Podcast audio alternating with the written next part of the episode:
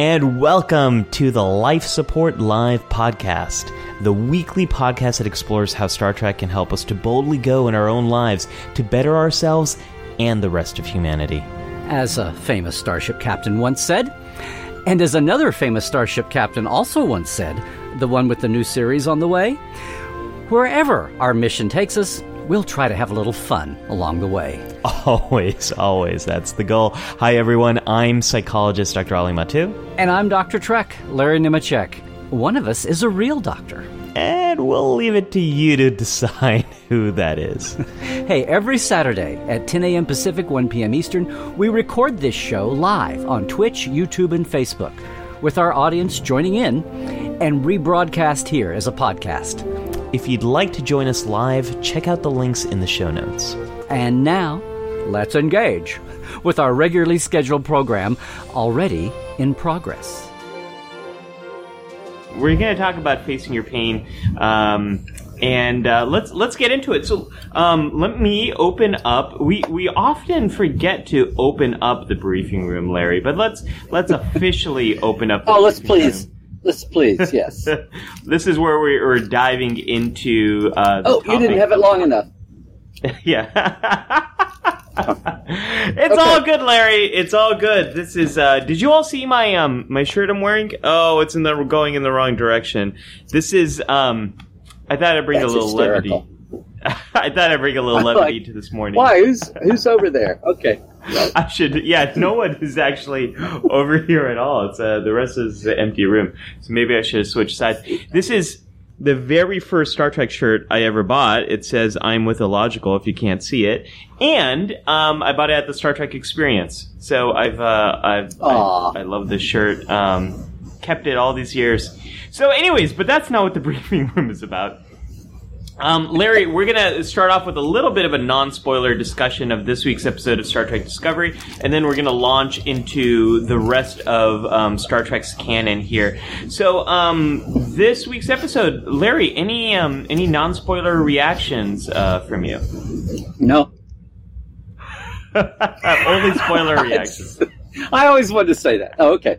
No, no, no. It was. Um, What's funny about this episode is, uh, personally, I didn't get to watch it till last night. It was just things have just been piling up. What, and, what's uh, been going on? What, what might have been keeping you occupied this week, Larry? What, is there a, I had a lot, something's happening? Well, I have I have two live events to get ready for today and next week. What do you mean? I have lifestyle changes. I have lots of things happening. No, uh, yeah, and then that other thing, that time stealer.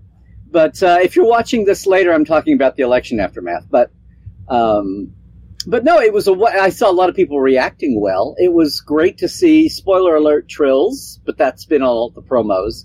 Um, I was smiling through most of this. Uh, the it was funny to see. It was like a throwback show in one way to me that I don't know if anybody else has mentioned this, but it was like a good old fashioned A story B story where everything was oh like we've got the people on the planet and we got the people on the ship and uh, yeah the people on the ship wasn't like a comedy relief. Uh, there were times when it felt that way, but I really, uh, uh, I, I enjoyed both threads. I am loving to see someone woke up and realized, or they're reading the fan mail that the entire bridge crew needs to be developed. So what they're, what we got to see with uh, and uh, and Detmer mainly, and Dr. Culber and all that. It's just it's just um, amazing how they are. Even when I, I'm in my mind, I'm seeing, you know, Dr. Pollard and Nhan and all these, and Linus, the Saurian, and oh, thinking, yes. okay, I love Linus. it's like, okay, so they had this big dinner scene. They must have shot that all in one day because that's like the only day that Nhan worked. You know, it's like my production brain is going, oh, okay.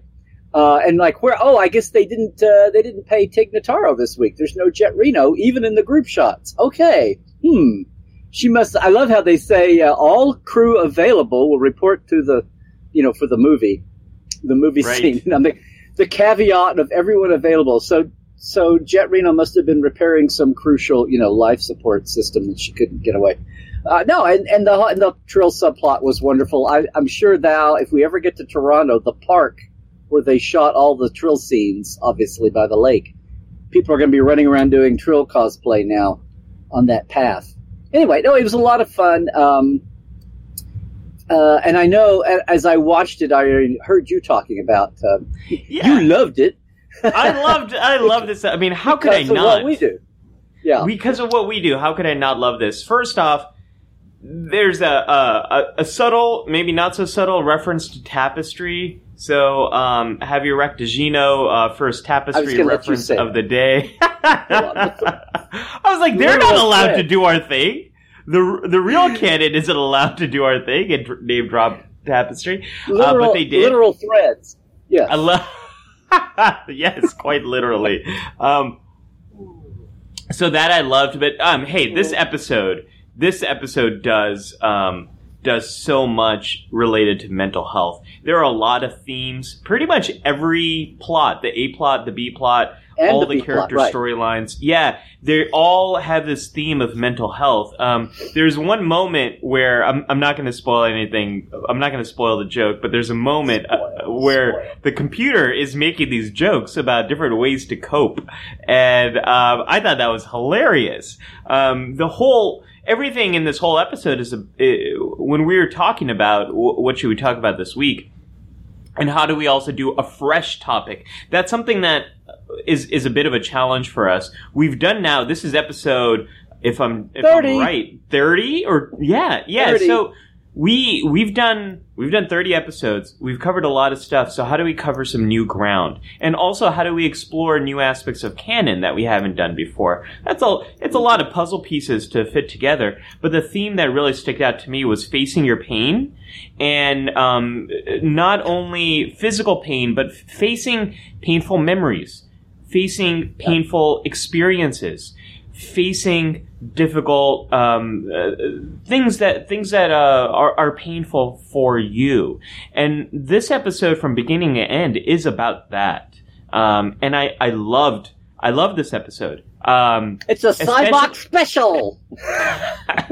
that's that's what's so funny. That was the first example that came up into my head. And before we get into Sybok, I also have to say that the. um, I mean, you saw this episode last night. I watched this episode on Wednesday. Uh, no, Wednesday or Thursday. Whenever I saw it, this whole week feels like it's been one long in- election night. Um, sorry for those of you in the rest of the world, um, but in America, it's. It, this has been a stressful week for us. They but when I saw they know, Ollie. they know. They know. They've too. been waiting Yeah. too. They've been waiting too.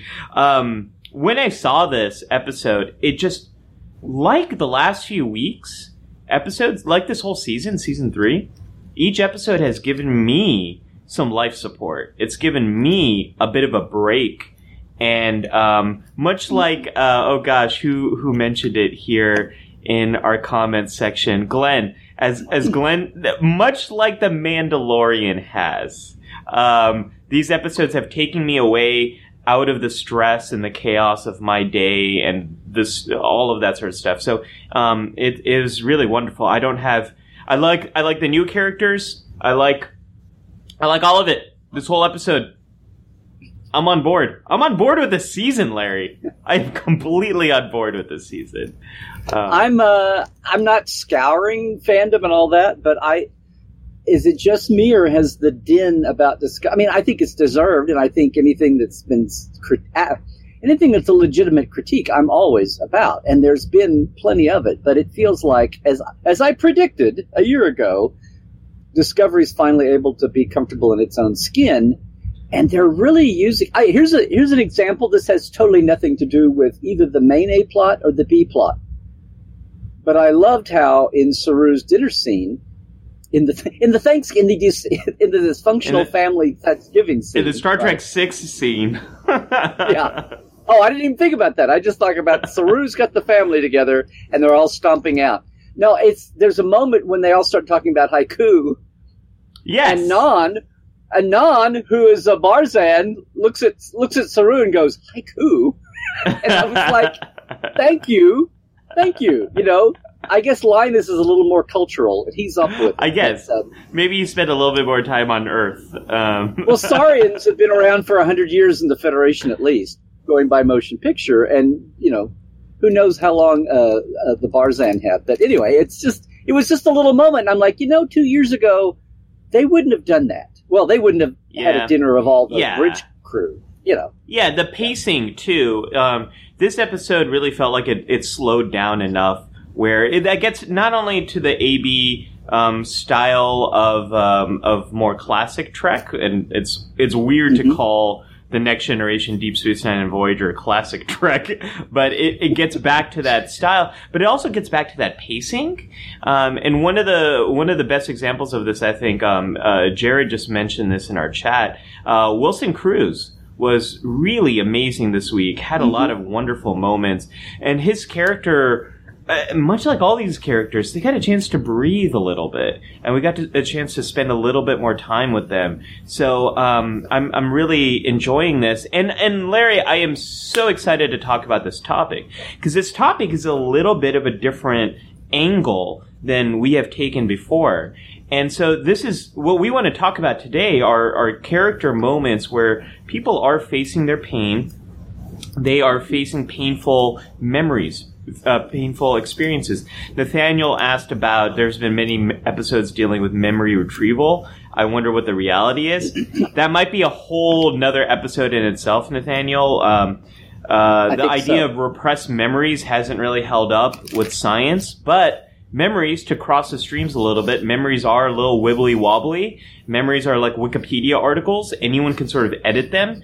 Anytime a memory is recreated, new information can impact the way we remember something from the past, which is both scary, but I also think it's optimistic because it's it's what allows memory alpha or memory beta. there we go. There we go. So maybe we should do a whole episode on memory at some point. Um, but L- Larry, one of the episodes you mentioned um, uh, in our prep, uh, I thought is a perfect example of this, and that's Amok Time. Amok Time is a wonderful example of facing your pain because where that episode really starts is Spock. Um, Spock isn't really talking about what's going on, um, and Spock isn't really sharing that he is going through um, amok time. He's living the metaphor. He's living a metaphor. Yeah, it's, I mean, what does he? He has like a fever. His like his whole uh, nervous system is running on overload or something like that. Um, I'm sure McCoy has some type of quippy uh, comment like, "My God, man, it's like you're running overheated." I don't know. It's uh, Yeah, yeah, yeah. His yeah, his uh, yeah, whatever his '60s version of uh, his yeah his uh, endocrine system is is uh, yeah yeah. Your green blood, man, it's boiling. there was a little bit of Shatner in there, Not- but forgive Not, me. yeah, I'm no, I'm I'm anyway, yes. Larry's like, I'm just- move on. I'm just on, drinking and going on. Yeah, but yeah, what um, just leave the What a- McCoy to me, damn it. Okay. yeah, Bones. That was brilliant. Um, all right, folks. Uh, there you go. Have your drink. It's going to be a very silly episode today. Um, uh, so what what I like about that episode, Larry, is he um, he has to quite literally face his pain. He has to he has to experience amok time. He has to go through the ritual. He has to share it with his friends, and um, so he can get their help. So he can go back to Vulcan. So he can go through the ritual. And if he doesn't do that, this pain is going to fester and build, and it's going to have a devastating impact on on him. It's almost like the experience of going through amok time is a reminder that, hey, Mr. Vulcan, you need to attend to this thing. This thing is going to happen every seven years. You have to tend to it. Otherwise, there's going to be uh, there's going to be bad consequences. The pain is a bit of a wake up call to him to address the thing that's actually going on, which is one of the ways in which pain works. Pain tells us something's wrong. You've been Right. injured psychologically, physically. You need to deal with this thing. Run a run a level ten diagnostic. Level 10. Was that the first time we've ever gone that high? I was like, Saru, that's like, is that necessary? Have we ever gone to double digit? Uh, I, I I I right off the bat I thought it was a five step thing, but um, with level one being the top. Well, that's why. See, level ten is like I there's sub. I don't know. They're they're dealing with hundred year old. You know, but we didn't have those until the next gen era anyway. So he's dealing with uh, a hundred year old scales. It's like the warp scale. So the warp scale and the diagnostic level scale have been recalibrated or something. I don't know. But it was it was a minor thing. That that confused me at first. I'm like, oh please God, no what what Red Jack is in the computer and then when they mentioned the sphere, it was like, oh there was like all this callback to old yeah. like like the first two years of Discovery actually did exist. It's like, oh Yes. Yes. they're gonna use these moments they're they're doing they're doing a nice job of uh, reflecting Discovery's canon while not getting stuck into it, like the Spore Drive. They're like, okay, we we get, I know. I know it's weird. Let's just kind of move on. Uh, Jamal's got an interesting point here, which I think is actually a pain point too for Saru. I mentioned this to someone last week in the episode bore it out. Saru has to be the captain and not the bridge dad. Others will need to take up that role. Jamal, I think that's an interesting point because he has not been the captain previously, mm-hmm. and now he's struggling with how do I how do I be in this role as captain when in the past I've also been more of a part of the crew, and every captain has to find their own balance for that. and the ca- and the ship's computer is ship's counselor. It's the ship's counselor. Oh it's the gosh. emergency. It's Oh the emergency gosh. counselor hologram without visual ramif. I mean, Well, we're seeing some of the short treks. Um, what was the episode, the short trek episode, Larry, where we see Discovery in the far future? right, Calypso. Right, Yeah, so we're seeing parts of the 3D that. holographic movie night. Right, right, right. Yes. Except yeah, yeah, we're, we're seeing uh, part of that. Um, but you mentioned Star Trek Five, Larry. Should we? Well, should we I- talk side? It's it's the most when we said feel your pain. It's like, oh, I feel your pain. Do you feel my pain? Does he feel our pain? We feel his pain? It's like really, we're gonna okay, fine. It's good. It's fine. It's like okay, and I don't, you know, this is people point at this. I I'm weird about my McCoy. This is like one of my least favorite McCoy things because I kept thinking, really. In your entire life that we barely know, they could have dramatized the scene with him and his wife you know, Hmm. or him and little Joanna. But no, they go and get him and his dad. It's like, why didn't you do? I don't know. I was just, I was really disappointed by that. But then I'm the one that doesn't like "For the World Is Hollow" much because I think it's a very, I think it's a very fakey. The oh look, I'm dying. Talk about, um, well, that's another one. Talk about facing your pain. McCoy knows that he's fatally, he's got a fatal disease. He has, only has months to live and yet he says, I want to keep working as long as I can. And then he doesn't say, I'm going to go visit the girl on the planet and I'll have the fall in love romance this week. He doesn't count on that. And then, and then it happens. And then he's cured. And to their credit, they never got to fulfill it. They left it for fan films to do later to say, I'd like to be, I'd like to be there in a year and see what's going on. So I don't know if that was Freddie Freiberger just being optimistic or what. Like, you guys aren't going to be back in another year.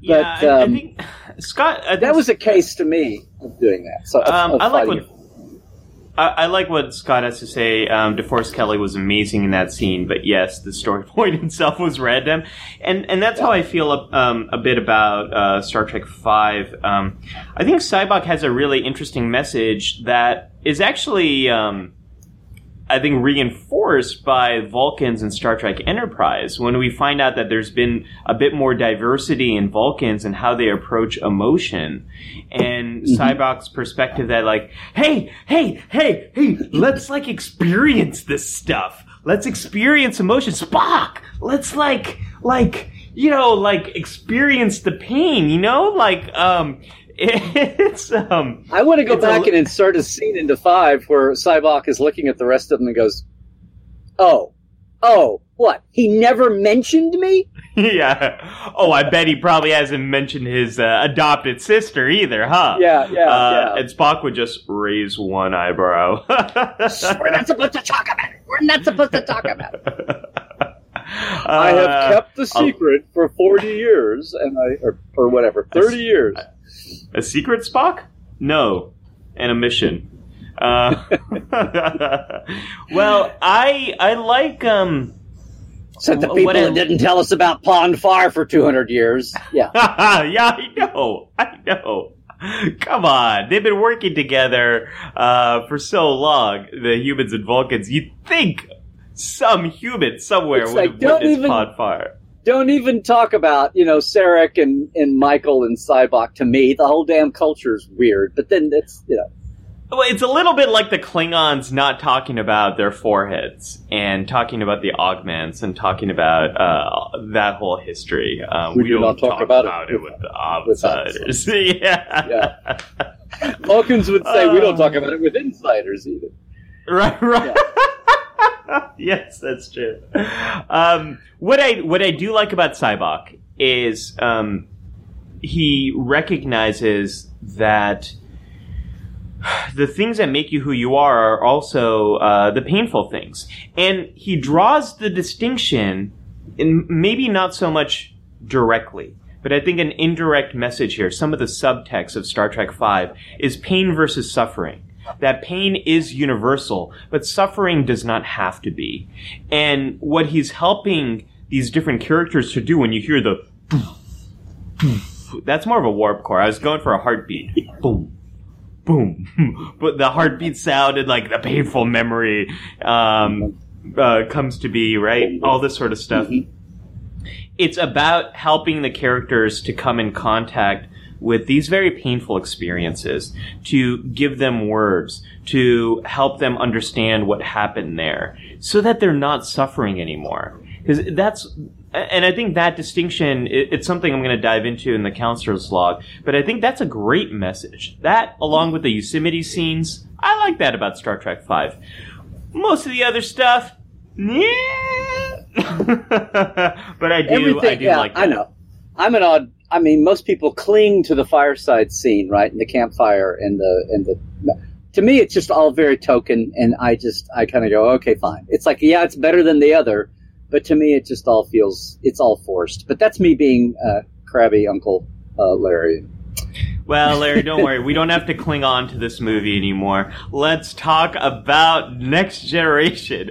So, um, there's an episode here, Larry, um, that I was very excited to talk about because I, I really wanted to pull a Next Generation episode that we've never talked about before. And so, um, this is a wonderful episode um, titled um, Ethics. So this is a Star Trek Next Generation episode um, in which Worf um, goes experiences a, a, a pretty uh, massive injury uh, that leaves him paralyzed. Um, his his back is broken. Is that what happened? Like a big box falls on him in cargo bay. A bunch of what yeah, and the cargo bay. uh, Just a, a shelf gives way, and he's knocked over. It's pretty mundane. It's almost as mundane as having your brother and nephew die in a barn fire. I mean, you know, it's Oh. kind of like when when Star Trek goes retro with disaster. It's like really okay.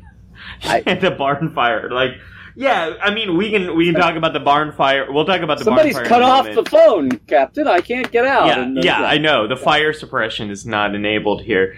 Um, yeah, no, no. What what what annoys me about that is there's no gravity in space. Like you'd think the computer would turn off the artificial gravity when something's about to fall on top of a person. You think like you know they could just do that. Um, but you know whatever. It gives us a great story.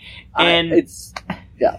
I just thought of Samantha when you did that. Like you know, it'd Oh. like a '60s '60s reverse film episode of I Dream a Jeannie or Bewitched.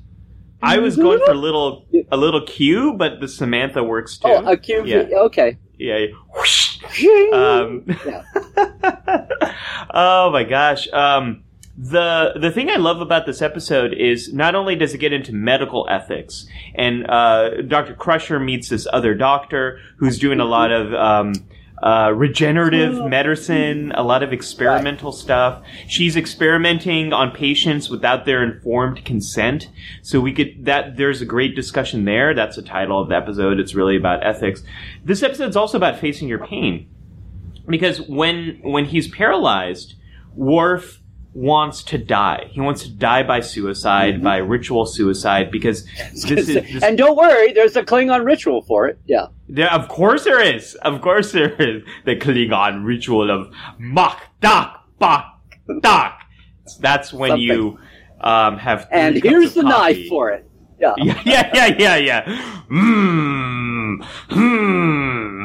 Any other culture, it would be Ah. knife number 47. But no, in Yeah. Klingon, it's Great songs will be sung about this Raktajino.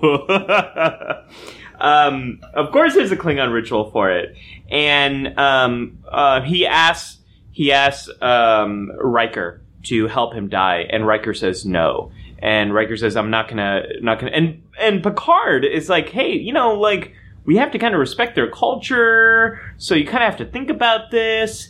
And there's a great um, storyline with with Alexander and who's going to be who's going to be left in um, charge of t- raising Alexander. There's a lot happening here. Mm-hmm. And then, of course, where the episode ends, or um, the midpoint of the episode is about him going through the surgery, or, or him trying out rehabilitation without surgery. It's not working. And anyone who's been through physical therapy knows a lot of physical therapy is about experiencing pain and um, building up your body's ability to work through that pain, building up your strength to get through that. I think there's a lot in this episode about um, in in Worf's culture, especially, like what does it mean to face your pain? Um, does it mean to face your your fear of death and to complete this this ritual, or does it mean to face the consequences that you might not be a warrior anymore. You might be injured. And is that the facing the pain? I think there's a lot here we could discuss for a very long time, Larry. Uh, and apparently we are. Uh, no.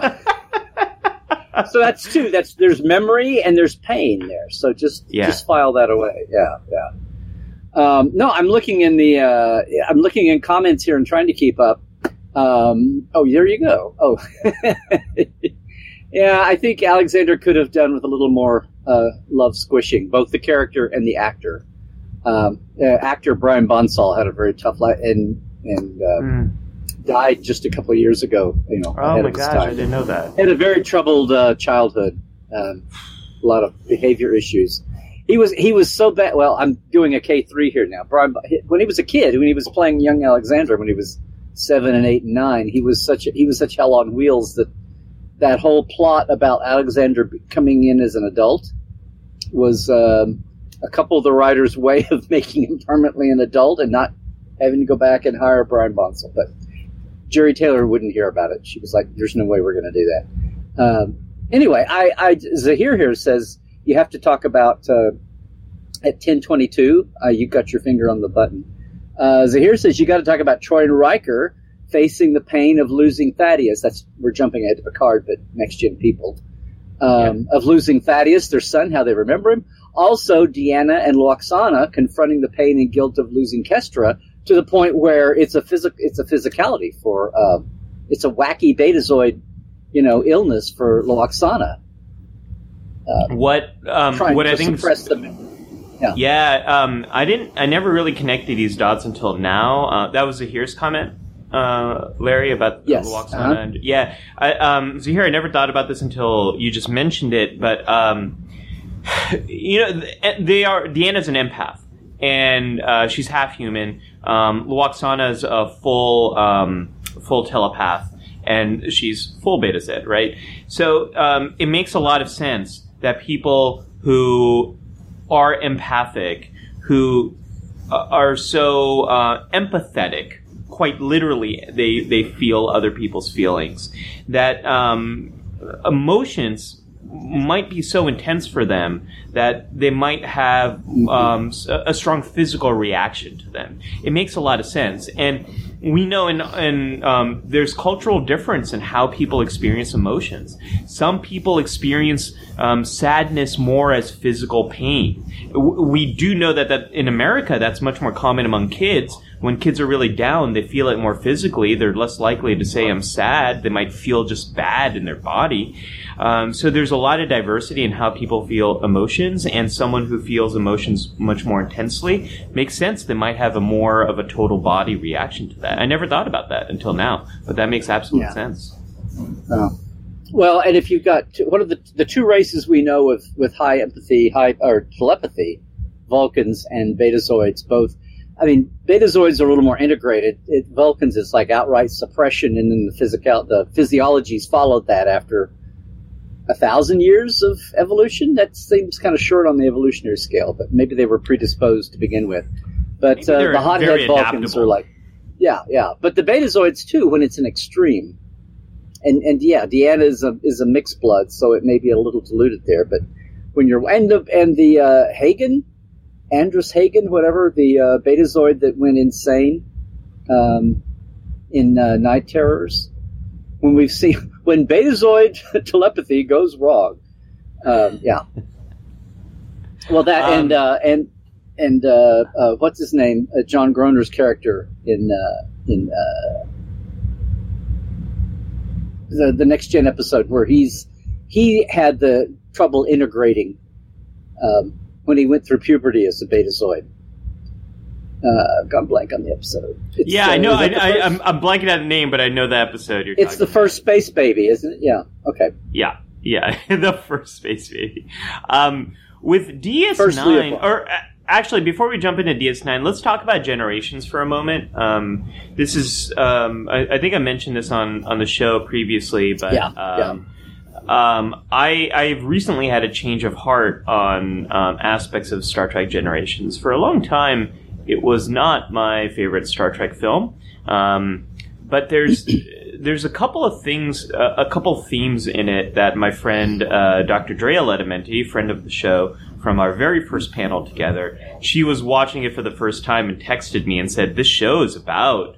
You know, facing facing your pain and about painful moments and and emotions that you think are too much to bear, and wanting to go to this place of the nexus to escape all that, where you have no pain, where you're free, where you're just living in joy. But the characters realize that that's it's vapid. It's not it's not living. That you can't live unless you also experience um, the painful parts of life.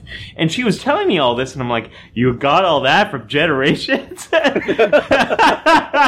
Because in my head, Generations was the movie I saw, and I was so excited to see Picard and Kirk come together, but I was disappointed with how it played out. But if you look at those, if you put that stuff aside for a moment and you revisit it, Larry, there's a lot of grief in Star Trek Generations. Um, Kirk, uh, I'm sorry, Picard learning about the death of his brother and nephew in a barn. Fire suppression was not working again Yeah. Yeah. um, and him holding on to that. You see it as he bursts out of the um, of of the holodeck um, in his regalia, and um, where he sort of yells at Riker, and he, Riker's like. but you see how the anger, um, the the grief, the shock is playing out for Picard, and it's not until the moment he sits down with Troi and is looking at the photo album that he realizes just how much pain he's in. Um, and uh, the idea of time and of, of about um, uh, experience. It's the fire, in which I prefer to think of it as uh, a companion who reminds you that these moments will never come again. Um, there's there's a lot of beauty in that movie about about pain and about um, pain is a part of life. Again, you, you, you suffering is not universal, but pain is, and pain and joy. These things have to both exist for us to really live our lives. I, I think that's Well, a and it- wonderful message. In a way that whole we have to have our pain to you know it's it's it's almost a throwback or mostly a throwback also to the most you know the most black and white on the nose of episodes. Well aside from let that be your last battlefield which i always cr- it's like great message cringy delivery uh, yeah, yeah, yeah. but the enemy within the old you know separated kirk good and bad half. And if we think about evil kirk you know raping rand and all that but part of that was also the fear uh, of just anything negative right at the end the the evil kirk doesn't want to integrate it's scared when they're you know um, it's painful anyway I, I was thinking about you know when and and uh, the kirk without or picard in your what's your favorite episode Tapestry. yeah. Picard without his oomph. Picard without the pain of the heart and the stabbing and Yes. and that trauma. Yes. yes. He needed to grow from that experience and realize how precious life is. Um, how much he has to take advantage of the moments he has. I think Tapestry ties directly to Generations. What he says at the end of Star Trek Generations is a complete, almost like it's a thread, Larry. Almost like this, this all of this stuff is connected. Um, Rose, Let the threads touch you. Let the threads touch you. oh man, um, I almost Rose... there at the end of this episode of Discover of, of Forget Me Not. I almost, as she stood there and the threads connected, I wanted to start rotating and get really glowy. and then have a Deltan step up and just you know touch her. Anyway. Oh my gosh, that would have been that would have my mind would have just.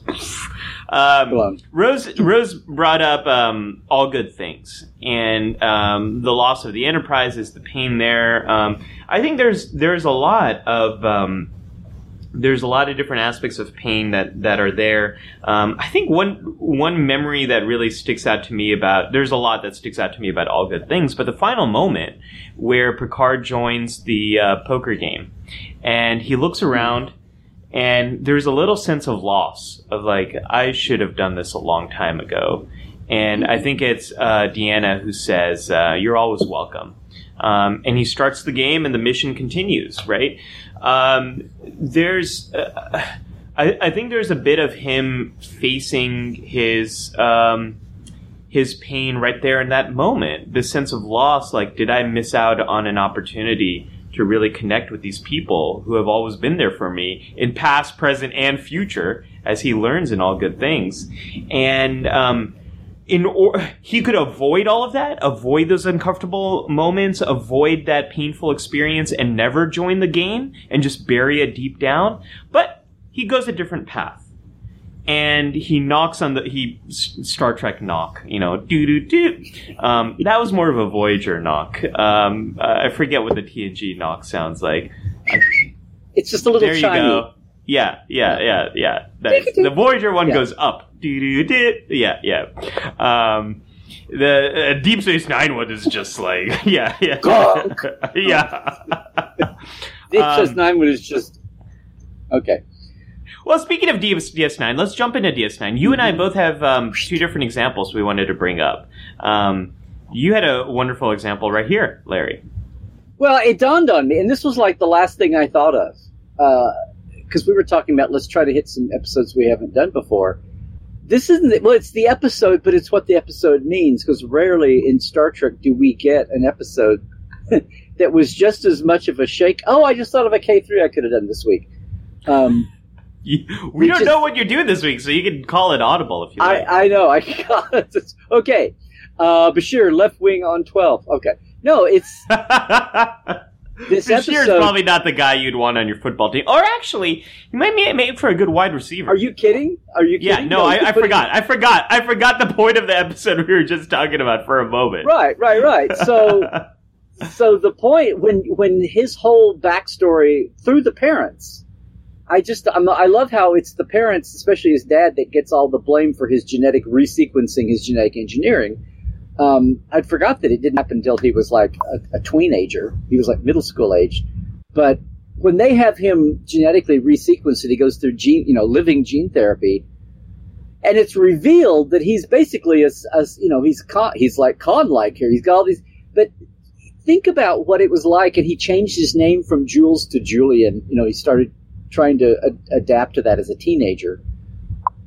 And as an adult, his dad, when it's revealed, his dad takes the whether you think it's a crazy law or not, his dad takes the brunt of it. He's the one that goes to prison. But in return for him getting to be just like he was, except now everyone knows. But just think what Bashir has done his entire life. Talk about fighting through, facing your pain and moving on anyway.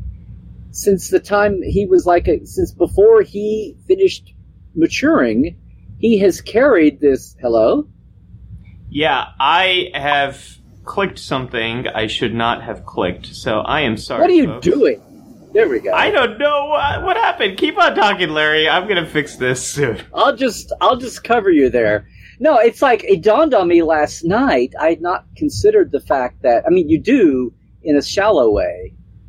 He it's not like it was a revelation. It's not like he found out that he, he knew his whole life. He'd been compensating, and and you know O'Brien kids him later on about you mean all this time you've been like you know you've been taking your own handicap we play darts or whatever or, or handball? And he's like well yeah. But he's done that you know getting the question wrong on the, the famous question wrong the preganglionic fiber and all that. Doing all that intentionally. He has lived with a lie his whole life, you know, he's made himself less than his whole life. So this isn't just a pain of like, you know, six months or a year or a couple of days. He's, you know, he's in his 30s here. Uh, 20 years, 30 years he's gone on um, living that pain and, and playing through it. The pain of keeping a secret because secrets that are like life and death secrets it's like you're Jewish and you're hiding out in the Holocaust. It's like you're Anne Franking. You know, when will my secret be revealed? That's a horrible stress. You know, it's like living under tyranny and thinking, when will I ever get to live free again? Um, you know, that's a horrible stress to put on yourself, much you know, a culture, and then or culturally. But I just thought of it in terms of Bashir living with the pain, not just for a little while, not just, oh look, Worf just had a spinal injury and he's trying to live with it or deal with it. Um, but he'd been doing it for decades. There we you'd, go. You'd almost have to be a Superman Perfect to get timing. through that. Perfect timing. um, yeah, and speaking of Superman, um, whew, that was sweaty trying to figure that out. I'm sorry, folks. I don't know how I enabled this picture-in-picture stuff. Um, I'm glad. I'm glad we kind of got through it. Um, okay um, Zahir earlier mentioned paying a bit of attention to me because we were all watching you play. Everyone saw my cheat sheet, my notes. Um, uh, we um, uh, Zahir mentioned earlier, Wrath of Khan is an example of how not to deal with your, with your pain. And what I think is um, what I think is great about that comment, Zahir, is um, you're you're completely right. Khan never really deals with what's the root cause of his pain. Mm-hmm. That he's been wronged and he was left uh, left buried alive, buried alive. um, he was left on Ceti Alpha um, Ceti Alpha six five five five right. Um, and no one Ceti Alpha five That's good. That's good. uh, I've had a couple years to work on it.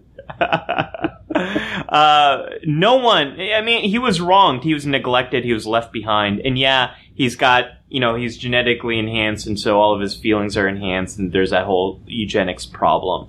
Um, but uh, you kind of wonder what would have happened if someone actually like checked in on Khan um, every now and then. So um, Khan, uh, Michael says Khan needed to meet Sybok. That should have been Star Trek Six. Um, Sybok travels back in time to help Khan feel his pain. Um, gosh, that would have been. What an episode! What a movie that would have been. I feel um, your pain. Yeah, release your pain. Release your pain. No. I prefer to go on. I have been hurt before, and I prefer to go on hurting myself.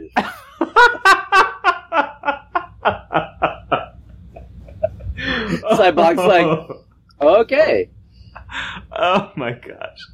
Oh my gosh. Um. You nineteen, you yeah, you nineteen nineties guys. You're just you're just crazy. You're just throwbacks.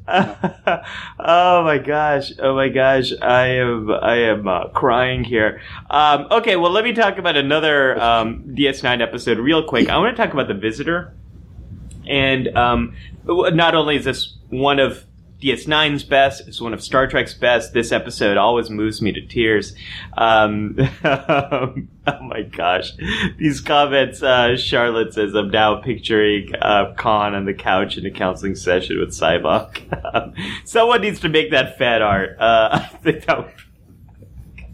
um, okay, okay, okay. You're welcome, world. You're welcome, Get it straight. Visitor, the Visitor. Um, I want to talk about the Visitor. Um, this is an episode where uh, Jake witnesses his dad um, disappear um, into what seems like oblivion. He takes some responsibility for this, and um, he he's living with that massive grief.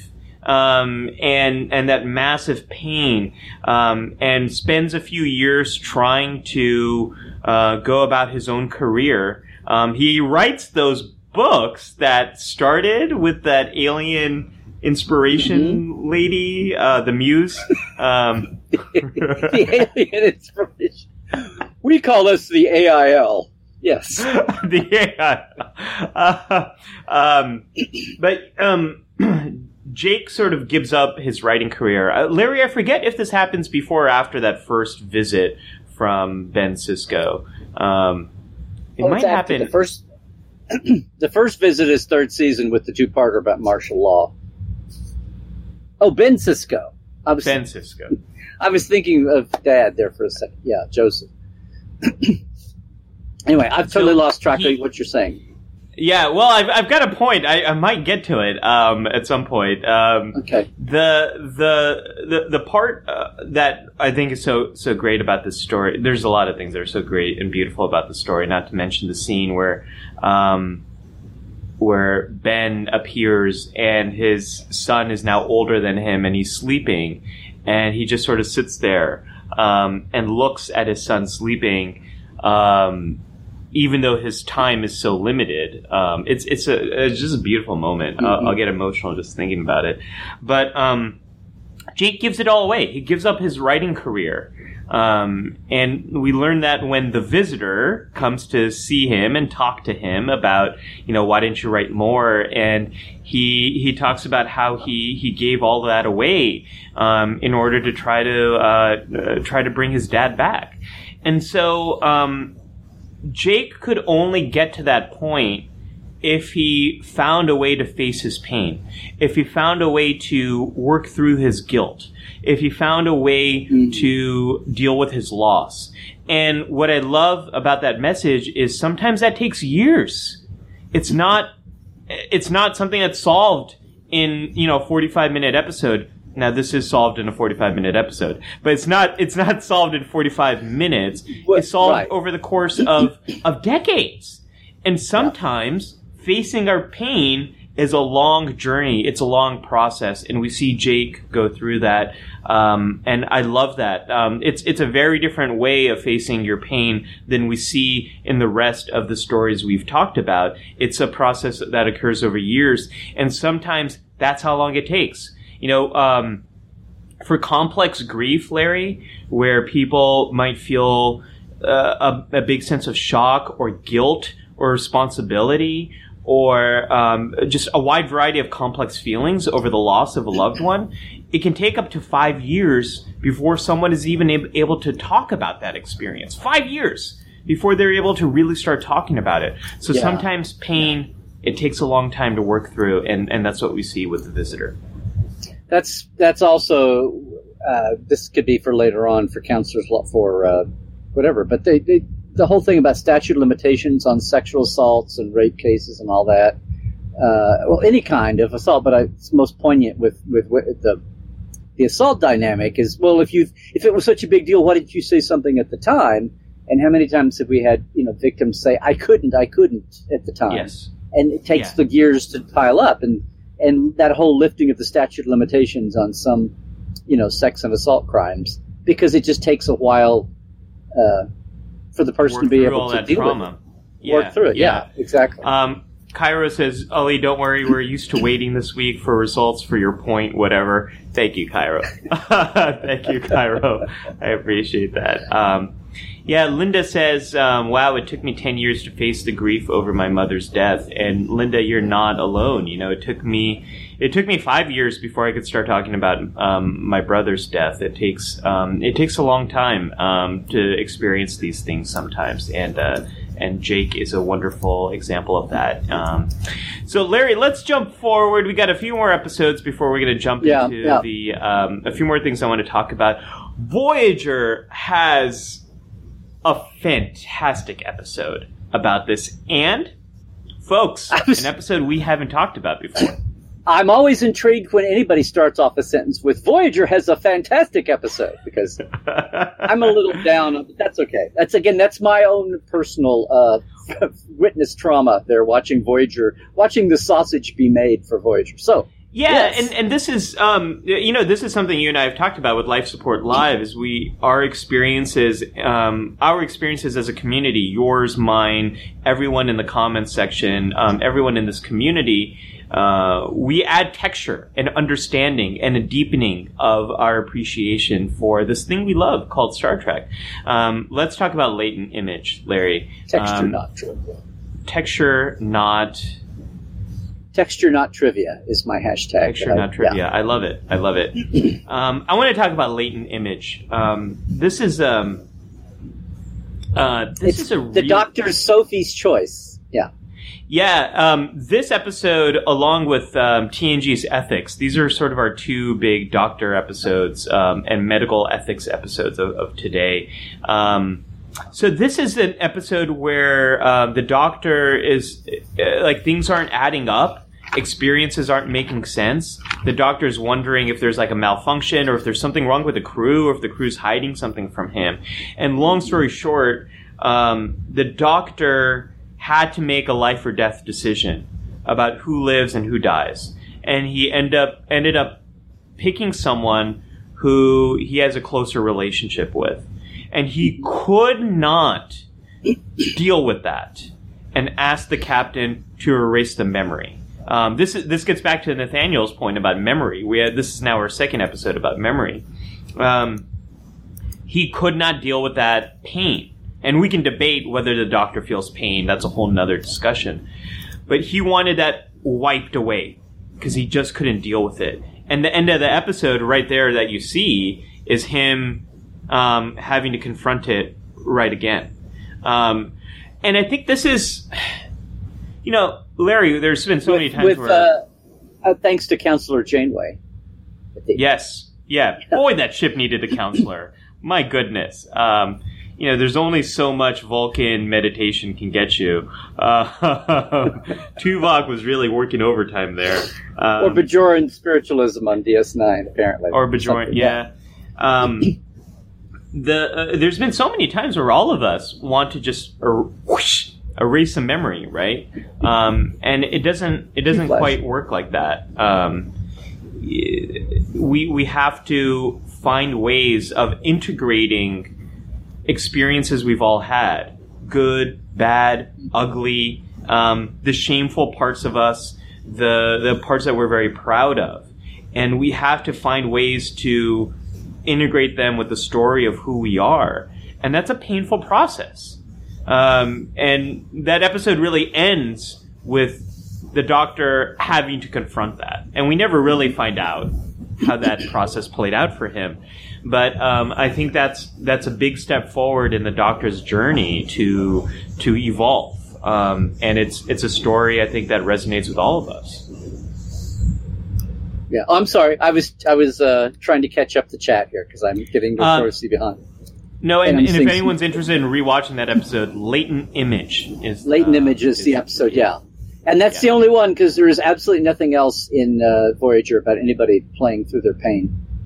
Oh gosh, there's there's a lot, and we could have chosen a lot. Um, Pick pick a B'Elanna episode, and it's Oh my probably, gosh. Oh my gosh, yeah. Um, I wanted to talk a little bit about Enterprise, Larry. Um, Yeah, um, there's You mentioned episodes. you were talking about doctors. There, you know, there's there's two or three uh, Doctor Phlox episodes about uh, yes. about uh, doctoral ethics. In fact, it seems like it hits Phlox and Enterprise. I mean, Enterprise is all about ethics because it's supposed to be they're all learning everything for the first time. But uh, Phlox and doctoring has been around for a while. He didn't just become a doctor. But anyway, they they lean into the doctor ethics episodes a lot there. Uh, Yeah, mhm. and and the Oh, yeah. episode that forgets. yeah, just the ep- yeah yeah Spock makes Kirk forget a painful memory. Yeah, um, it's uh, Requiem uh, for Methuselah. Uh, Michael asks, Neelix not your counselor of choice? I think I would take Tuvix over over Neelix there. Um, I think Tuvix would be the best counselor because he's got all the hospitality of Netflix. Uh, Netflix of Neelix of Neelix, not Netflix. Who's next the- in your Neelix queue? Yes. yeah. oh man. Oh man. What a day. What a day, Larry. Um, all right. So Enterprise. Um, there's a couple episodes that stuck out to me. Um, and one of them, yeah, is a, is a Dr. Phlox episode. Um, and that's, uh, Similitude. Um, this is the episode where, uh, Trip has a, has a big injury and, um, a life-threatening injury and the doctor creates a clone uh, to to basically harvest parts out of the clone to save Trip's life.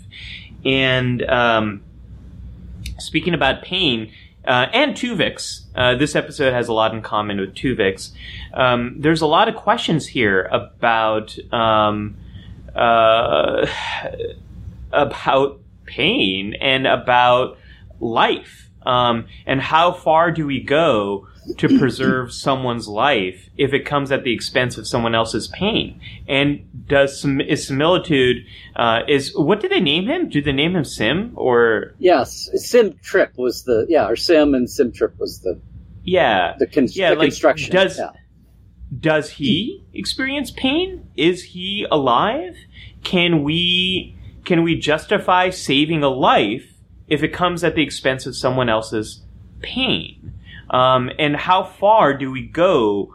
How conscious, how self aware does someone else need to be? Does life need to be to experience pain until we until we start labeling it as pain and that this is unethical? I think similitude brings up all those questions, and there's no easy answers for that, Larry.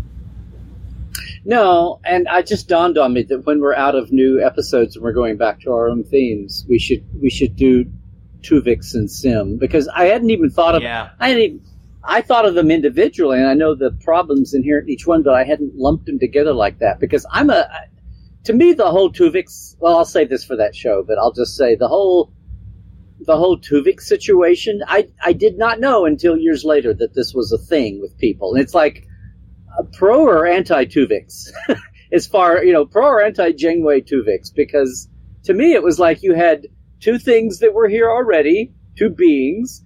Something happened. Let's get them back.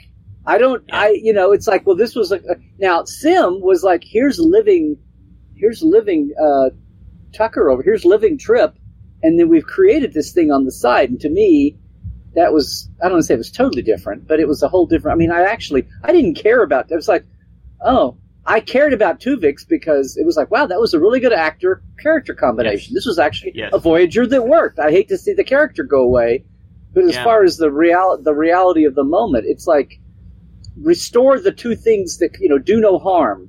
It's like do no harm to the two that were here before. The do no harm to the one that came later as an accident.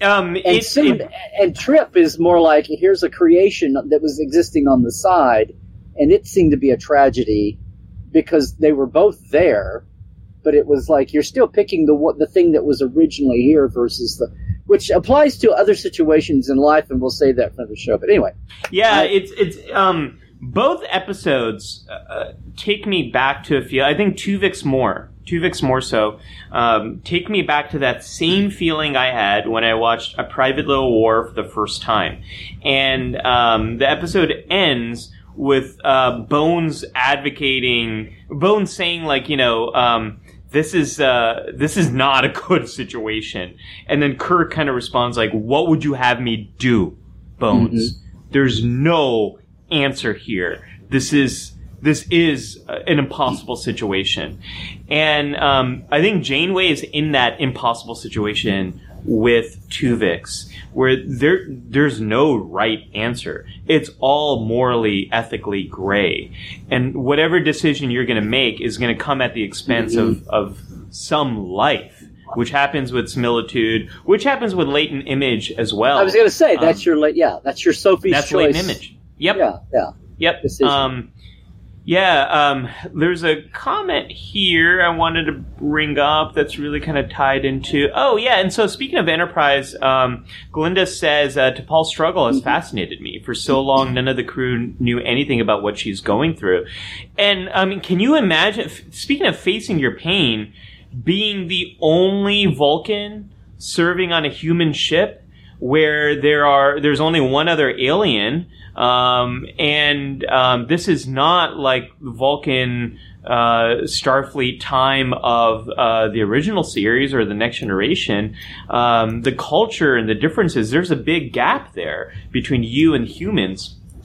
How much pain must she have been going through, holding in so much of uh, of of uh, that experience? Um, and we can go deeper into T'Pol, and that actually made me think of um, Mm-hmm. Carbon Creek, um, one of my favorite episodes of Enterprise, because we see T'Pol's um, ancestor, and we we hear about how the Vulcans had re- had visited Earth earlier. They had some knowledge. They decided not to make further contact until First Contact happens in Star Trek First Contact, but. Um, that same loneliness, and you see T'Pol's um, um, ancestor uh, with this great Star Trek tradition of the actors playing their ancestral selves. I, I love that.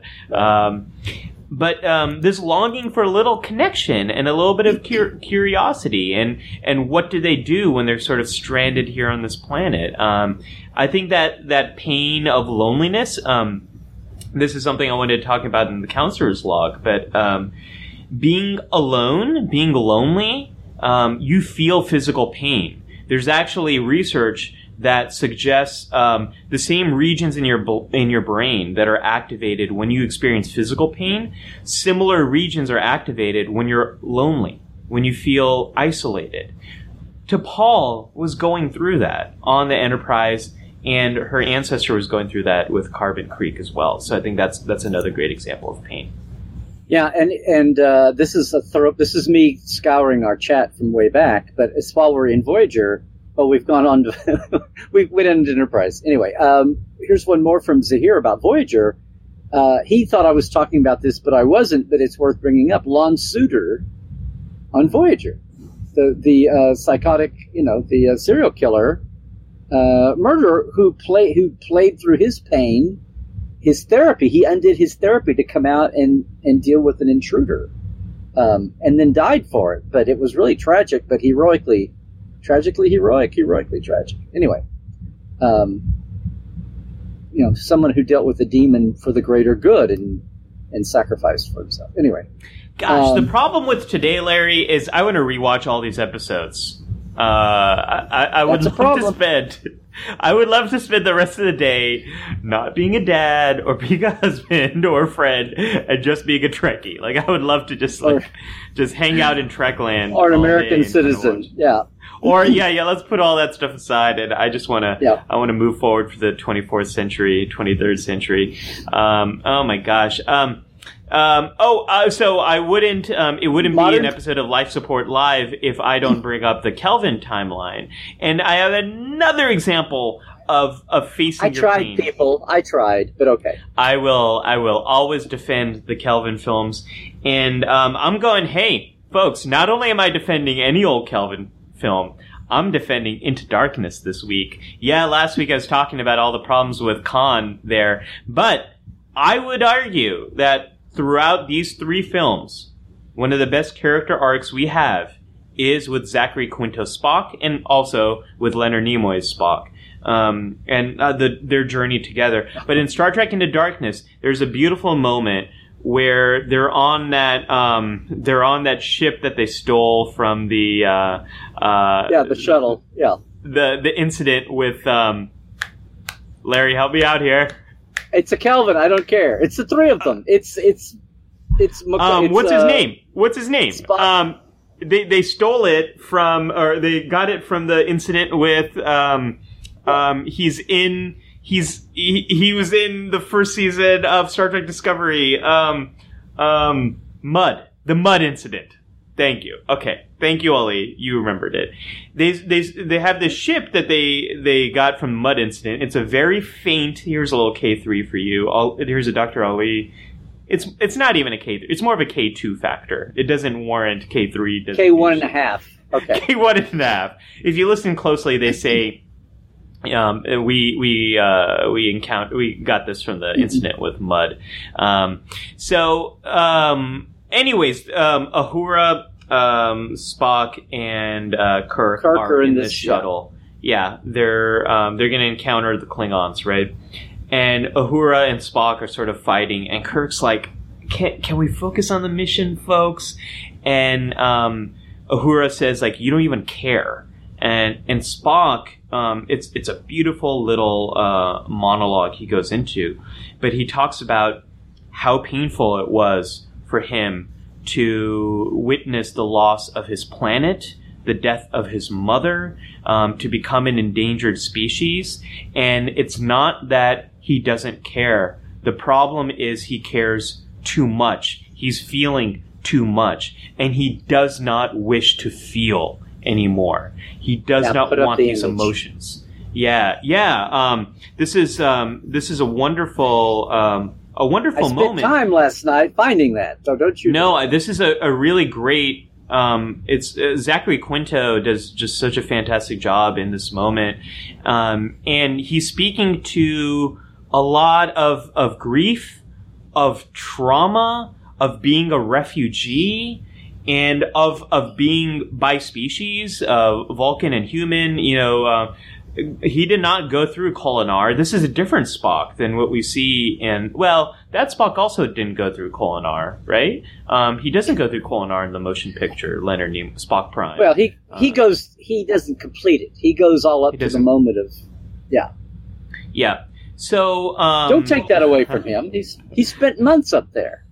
Years. maybe. Michael says, Years. "Get get new Spock some Kolinahr already." um, I think it's that moment really shows um, how much Spock is is in pain and how much he does not wish to experience that pain, which is a lot of what can ex- people can experience when they go through trauma and when they are, um, as Spock is now, a refugee as well. So um, I, I really want, uh, love that.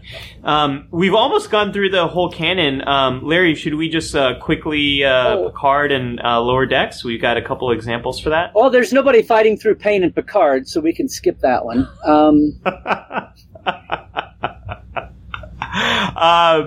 Yeah, the XBs I think is a great. Um, they're a great parallel for for folks that are in pain. We could spend a lot of time talking That about was- XBs, but why don't we talk about lower decks just for a moment? Just for a moment. just Um, to get it, yeah. we um, this is probably my favorite episode of Lower Decks. Um, I'll uh, I'll see I'll see feel your pain and raise you to I'll fight your pain, your own pain.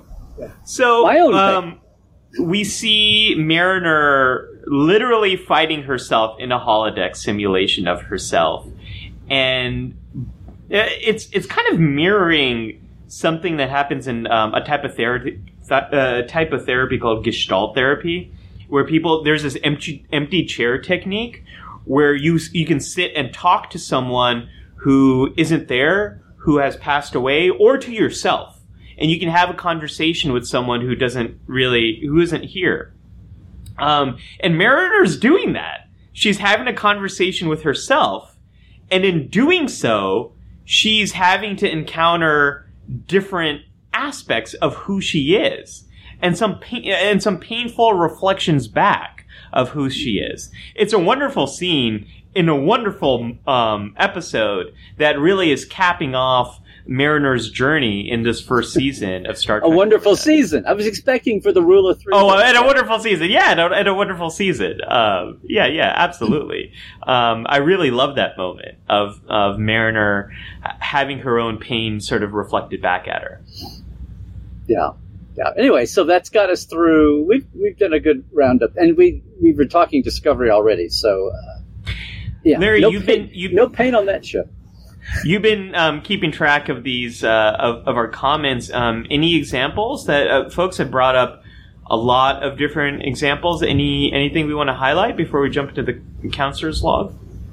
Uh, well, I had so Jamal was countering me on McCoy and his dad. Uh, he said the scene with McCoy was more poignant because he is a doctor having to let death win, and a child having let go of a parent and finding out that the cure was close by. Okay, fine, fine, fine, triple threat. I'm just saying that I wanted it was a perfect time to let let us see some of McCoy's backstory with his wife, and uh, we didn't get it, and that's what always pissed me off. So anyway, yes, it was a wonderful moment for. It's probably Dee's best acting. I hate to put that in quotes. Besides the cot scene with Edith, you know that's all right, Madeira, because I don't believe in you either. I love that scene, but anyway, um, Cairo Linda- has a this this just cracked me up. I'm always confused that the visitor is not about Nana. Cairo, you. it's Oh. uh, wacky Austrian sense of humor. That's what it is. I love um, it. I love it. I'm digging. I'm digging further back. Uh, oh, I'm looking at people, not so much. Uh, You, you had a comment from Galinda, I think, that you wanted to mention. I was. I started to say Linda said Oh, uh, that she was. Res- yeah, she. They were talking back and forth here. Um, but she said we were talking about pain and people hiding their pain and dealing with it and all that. And Linda said uh, she'd become an expert at hiding pain. I'm going to say I know that she's shared it here that Linda's a nurse dealing with COVID all year long, and it's been a pl- it's been a year when a lot of people, for various reasons, uh, medically, financially, politically, all three, um, family wise, educationally, a lot of people have been dealing with their pain this year and want a release from it.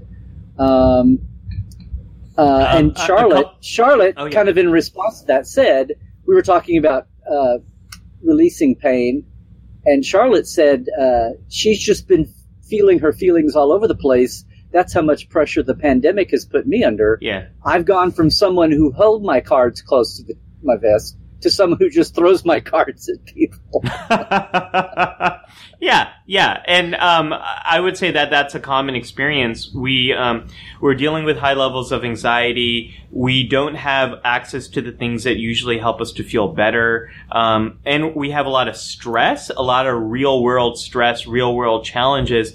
We don't function that well when we are dealing with that many decisions about that many stressful topics. So a lot of us are irritable. We're not sleeping well. We're on edge. I think that's a that's a pretty common experience. Larry, um, I, I, I need to acknowledge that. Um, uh, Galinda, um, as well as Charlotte, were bringing up O'Brien.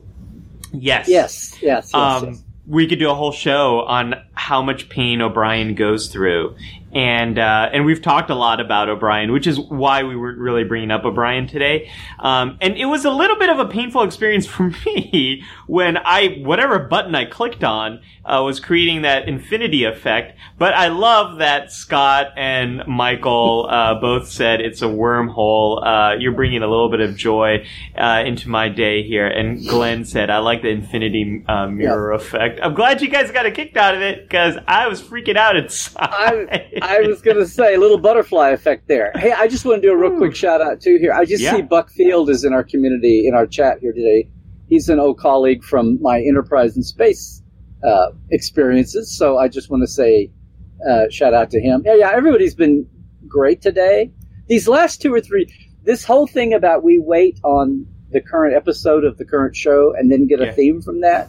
So rather than sitting down and coming up with these like you know etched brass plate topics, we're kind of Yeah. doing things on the fly, and they keep coming up with things that there could be a you know oh gosh people in pain working through it and facing it. That's never happened in Star Trek before, much less you know de- decent drama. But anyway, but yeah, everybody coming up with uh, uh, all of this has just been. Oh, um, I, I love our our chat has been amazing. Um, uh, the past few episodes have been especially awesome. Linda mentions duet. Um, Mhm. This is um, a, a favorite of ours to bring up because the episode is so rich with so much. Um, but duet is um, it's it's painful to watch um, to see everything play out here. A wonderful episode of Deep Space Nine. Linda, that's that's a great example here. Yeah, uh, that was the first episode that I went, "Wow, D- DS9's going to make it." yeah, yeah. Um, I was, And and, it was all in the back of, of Nana and of Harris Yulin. It was like the whole episode was on them, and they carried it incredibly. And it was like, and that's the one where I went, "Oh my God, Nana visitor." Uh, you know, oh yeah, deserves. yeah, Yeah. No, uh, wonderful, wonderful episode. Yeah. Um, yeah, I think that kind of brings us. Uh, I think we're kind of caught up here. Uh, Larry, can we uh, venture into uh, the counselor's log? Okay, let's do it. Oh yeah, Yeah, let's do it. So this is the part of the show where I do a little bit of deeper dive into some of the psychology that we have been um, talking about in this week's episode, and um, uh, the the thing I want to talk about here a little bit, Larry, is this idea of experiential avoidance. Um, some some folks say that experiential avoidance might be the problem across all of mental health. Um, and what experiential avoidance means is when we are um, when we're experiencing things inside of us um, in our bodies, in, um, we're in, when we're experiencing thoughts or when we're in situations that create some distress, immediately trying to avoid them, immediately trying to shut them down, immediately trying to get out of them, that that is the common experience across anxiety, across depression, across eating disorders, um, across psychosis. That is the biggest problem and the biggest hurdle. And what most uh, mental health professionals are trying to do is help people to understand those experiences that are very difficult, that are painful, that are scary, that are confusing, and um, learn the things that they need to be able to um, to experience them, to cope with them, to ride them out, or to reduce them. And there's a lot of reasons why that might be. Um, sometimes people might not have learned the skills they need to deal with different experiences. Maybe they were brought up in a culture that might have made them more sensitive to difficult experiences. Maybe they were born with the volume turned up on one of these emotions, or maybe they've just gone through really difficult experiences. But experiential avoidance, avoiding sensations inside of you, thoughts or, or, situations might be some one of the biggest challenges that all of us have. And so there's some there's a lot of evidence to support that. So for example, thought suppression trying to um, trying to get a thought out of your head, it usually only makes that thought stronger. This is the uh, you know don't think of a pink elephant and you just end up thinking of a pink elephant a whole scenario. Um, thought suppression doesn't work. Avoiding emotions tends to make them stronger as well. And we're talking about pain. Um, there's a, a, really cool theory of pain. It's called the gate control theory of pain, which basically means um, you know, when pain is activated, there's uh, these neural pathways that are activated that are bringing your attention to it. Sometimes, if you bring more attention to it, it might increase the under uh, increase the sense of pain. Sometimes, if you do different things, it might decrease your experience of pain. But to understand all of that, you have to tend to the pain. You have to know what makes me more vulnerable to the pain, what makes me less vulnerable. And one of the biggest challenges we have in treating chronic pain conditions is when um, people might just do things to completely block out the whole sense of pain altogether. Then they kind of get stuck and they might not be going anywhere. Um, one of the, I already talked before about how um, we have to tend to our pain. We have to listen to what it's telling us. But the other comment, and, and I kind of talked about the difference between pain and suffering. But one more thing I want to add in here is rethinking how we understand pain. You know, Larry, you probably heard of uh, no pain, no gain, um, and the idea of like going through exercise and like when you experience pain in your muscles, it's your muscles getting stronger. Um, that's one of the things that I, I, hope we can all think about with some of these difficult emotions is they're not necessarily bad, but they're giving us really important information. When we have an injury, we need to tend to the injury. We experience pain there. When we're working out, our body is becoming stronger, and the pain is literally growing pains. It is your muscles getting stronger. And when we go through difficult emotions, our emotions are telling us something there. There's important information being communicated. So when it comes to facing your pain, that is how we all grow. That is how we all learn. And, that, and we can't really respond to what's happening until we are able to face it. So I'm going to talk a little bit more about how to do that in a moment. But I just said a You're lot of stuff, Larry. First. i was going to say I almost I almost jumped in with a quip, but I hated to stop you when you're on a roll. So please give me the quip. Give me the quip, and then we'll fire into. no, no, no. When you what, what was that? What was that concept called? Uh, pain Facing gate. pain. No, oh, the pain something. gate theory. Yeah. Um, yeah. Okay. It's it's the gate control theory of pain. It's basically um, how you attend to pain makes a very big difference in how you experience it. So I think about I, these th- gates when the when the gates open, all the pain kind of comes through. When the gates close, the, the pain is blocked. It, Think about it. I see. I you know, okay. No, it's good because the minute you said the, the the gate, whatever, my mind immediately, I was like, gifted and talented education. What? That's but that's my old that's my old dad gene kicking in, as opposed to my old TNG kicking in. That I didn't go think Ms. McFadden. What are you talking about? Okay, but no, we're clear. We're totally well, you know. I'll, I'll give you one example. Um, the pain part is, um, I think, a lot of um, a lot of men um, and a lot of people who identify as being more masculine are, are really vulnerable to this.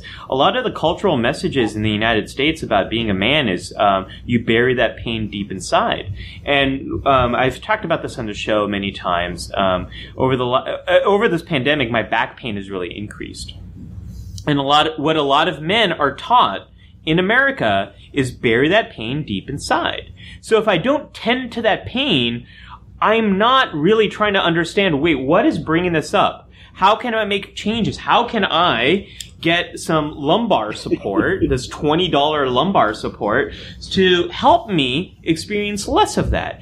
And how do I understand that when I experience that pain, I can use this uh, back roller to sort of um, work out some of the muscles that I'm experiencing more pain with. And I can do some core exercises to strengthen my body so I experience less of it. So we have to really listen and understand what our body is telling us. And the only way to do that is by facing your pain. But if you use those kind of inducements to deal with your pain and not just be carrying it around every day like that, untreated, you're a lot less likely to like hit your wife and kids. I don't understand why. yeah, it's almost like uh, it can be therapeutic here. Um, Rose asked a question. I found out that pain can't be measured. Yeah, Rose, pain is very subjective.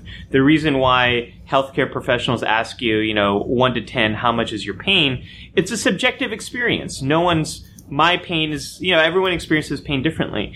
Um, throwing pills at something doesn't uh, work, so why is that? Well, um, you you're not really addressing what might really be the cause at it. Um, sometimes medicating your pain, if it's if it's a temporary problem, that might be a good thing. Um, but if over the long term you're medicating your pain without really addressing um, the underlying causes of it, then um, that pain might just perpetuate. So if you go through a surgery and your body is is massively trying to repair itself and heal from the surgery, your pain's going to be escalated, and maybe you do need some extra medication to support that. Or if you had a small injury and your body's going to be able to repair itself, but you're experiencing a lot of pain, then maybe some medication is just exactly what you need. And, and some people might experience um, chronic migraines, and there's specific medication that can help with that.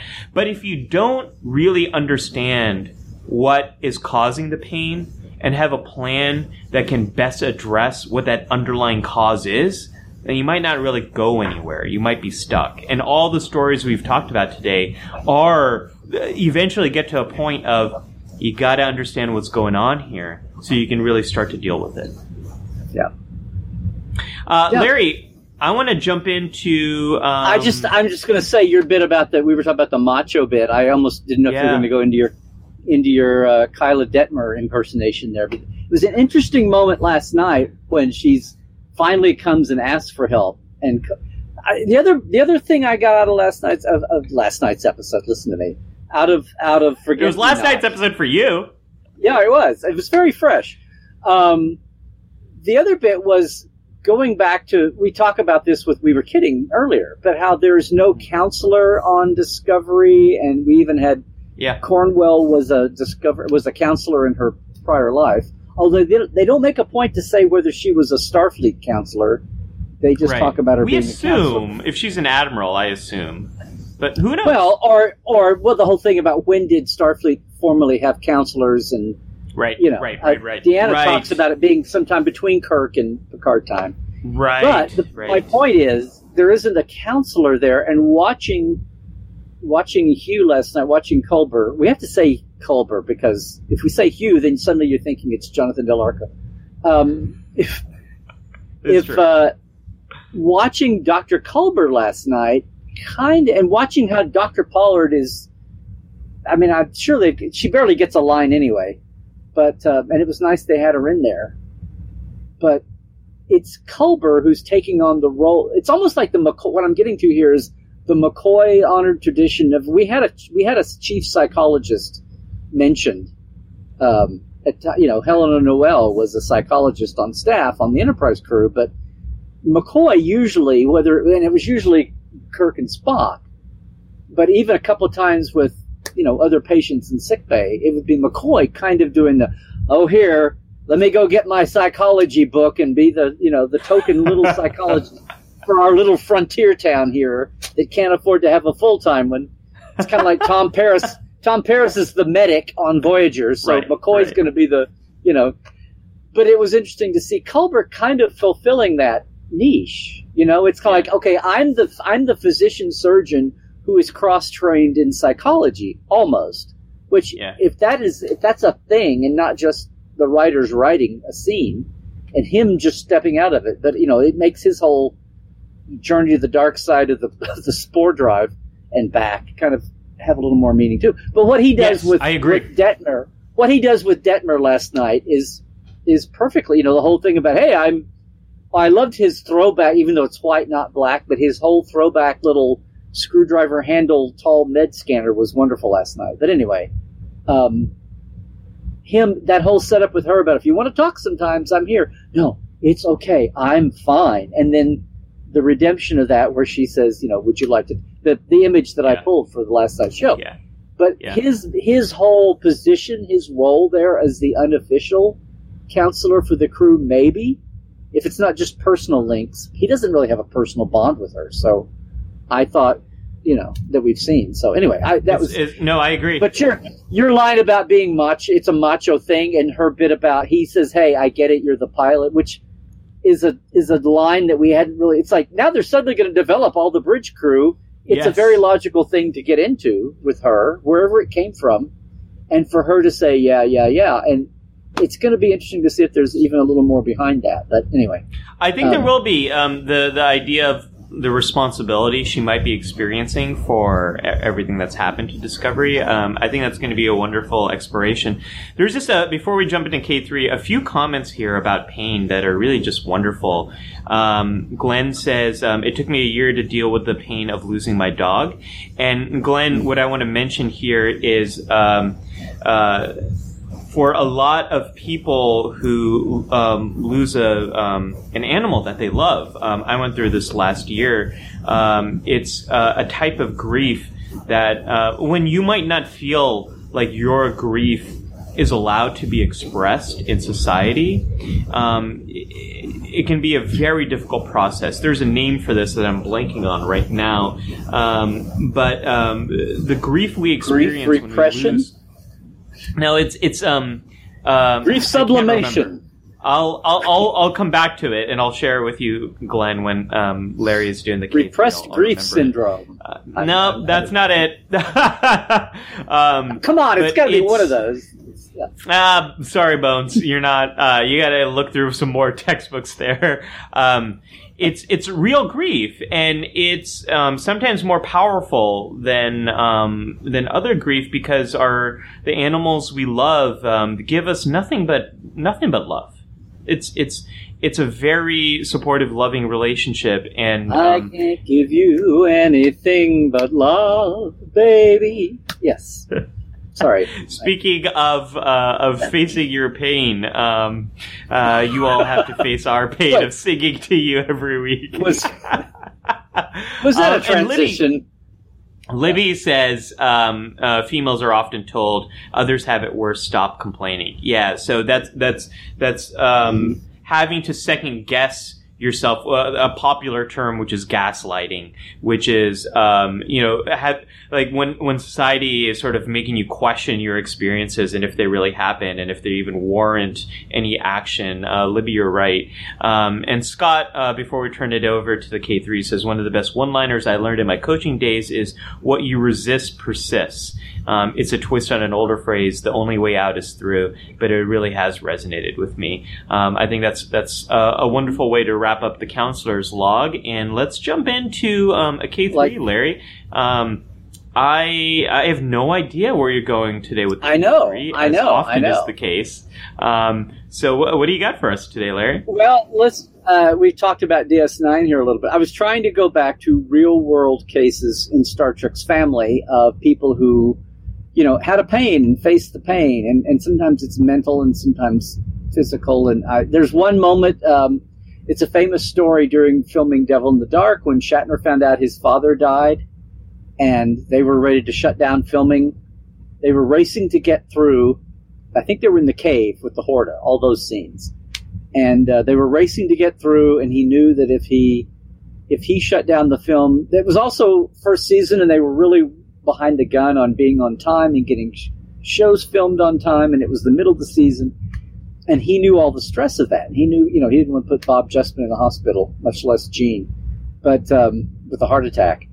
But his he got word that his father died, and they all expected to shut down filming and let him fly home for it, you know, back in Canada. And he said no, no, no, and so he insisted on finishing the day's filming.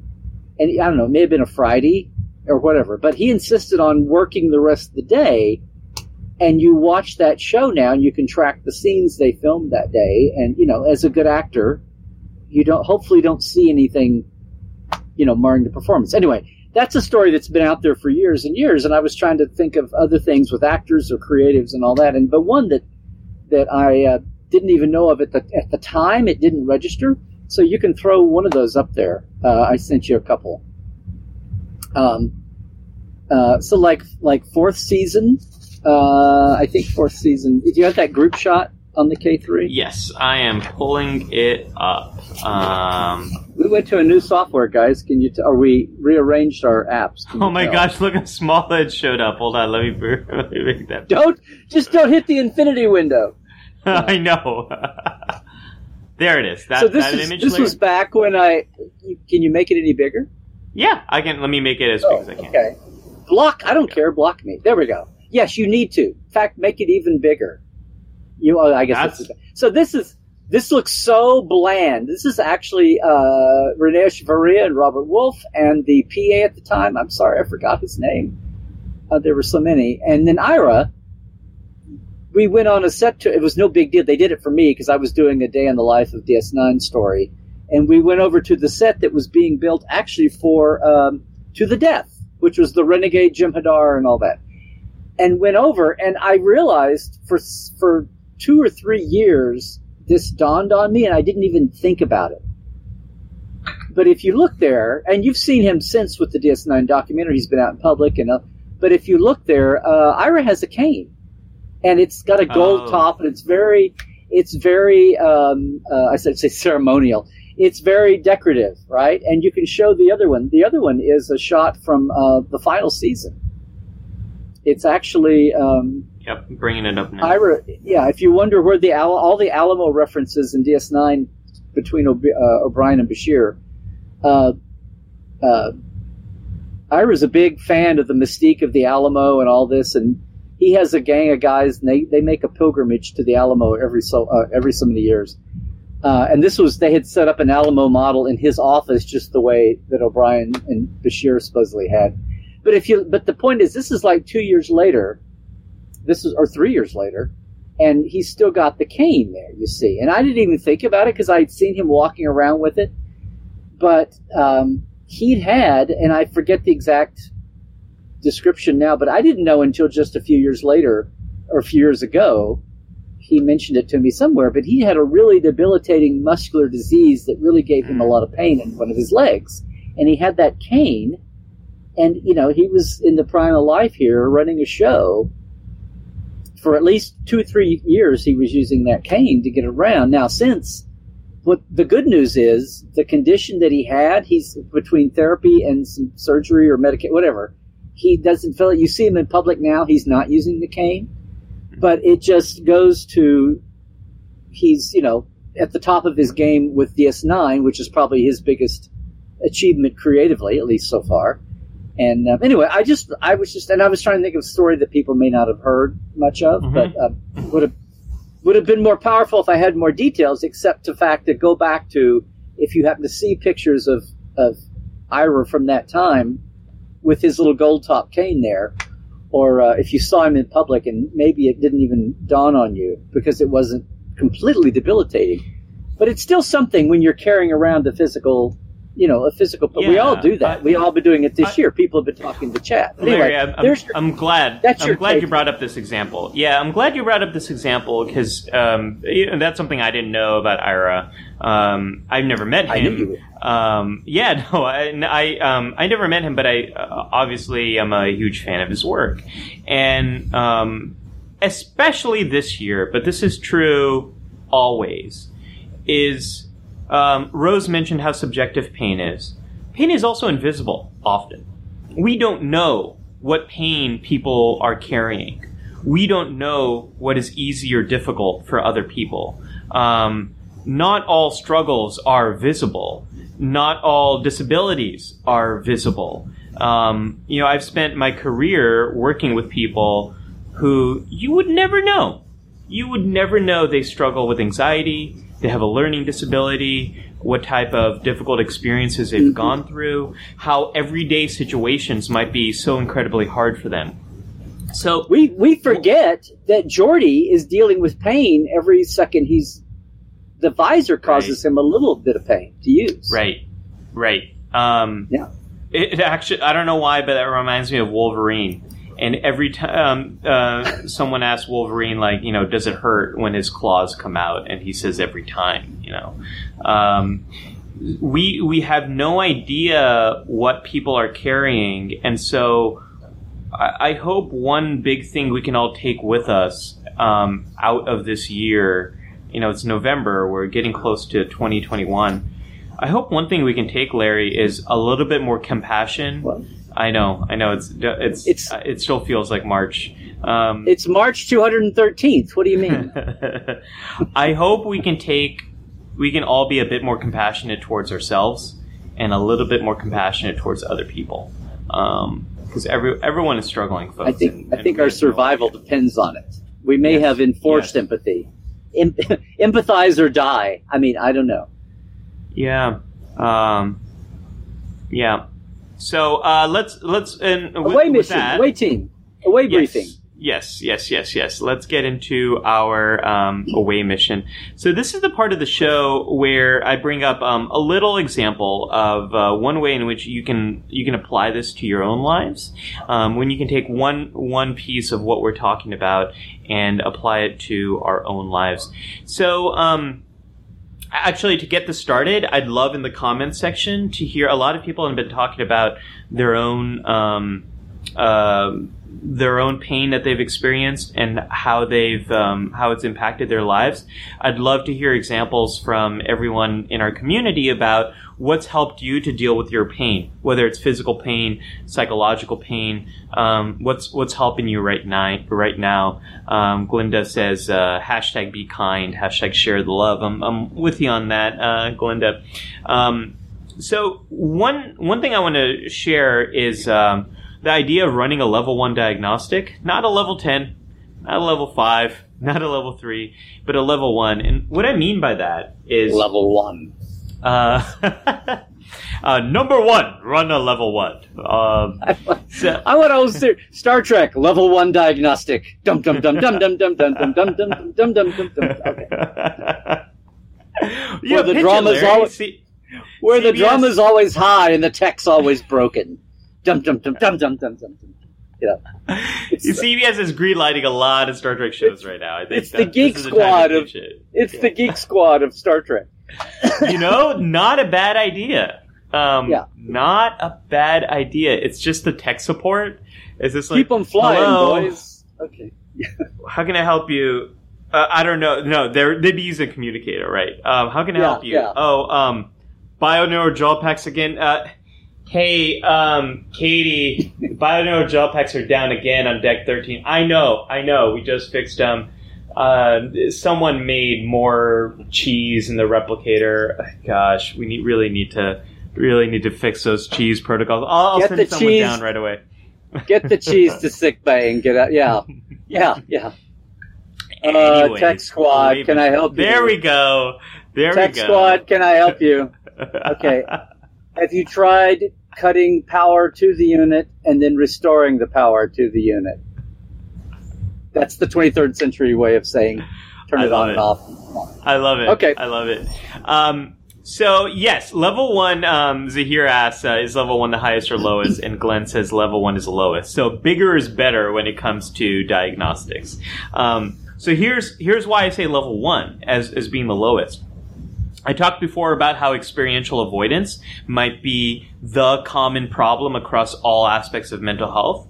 Well, there might be a common solution there as well, which is uh, getting a little bit more contact with these emotions that are painful for you, understanding what they do to you, and understanding how they impact you.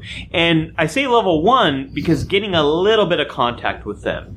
Um, before we can really understand what to do with these emotions, whether it's chronic pain, whether it is um, anger, whether it is sadness, whether it is anxiety, you have to know how you experience it in your body, what thoughts it produces, and what urges come up, what you actually want to do.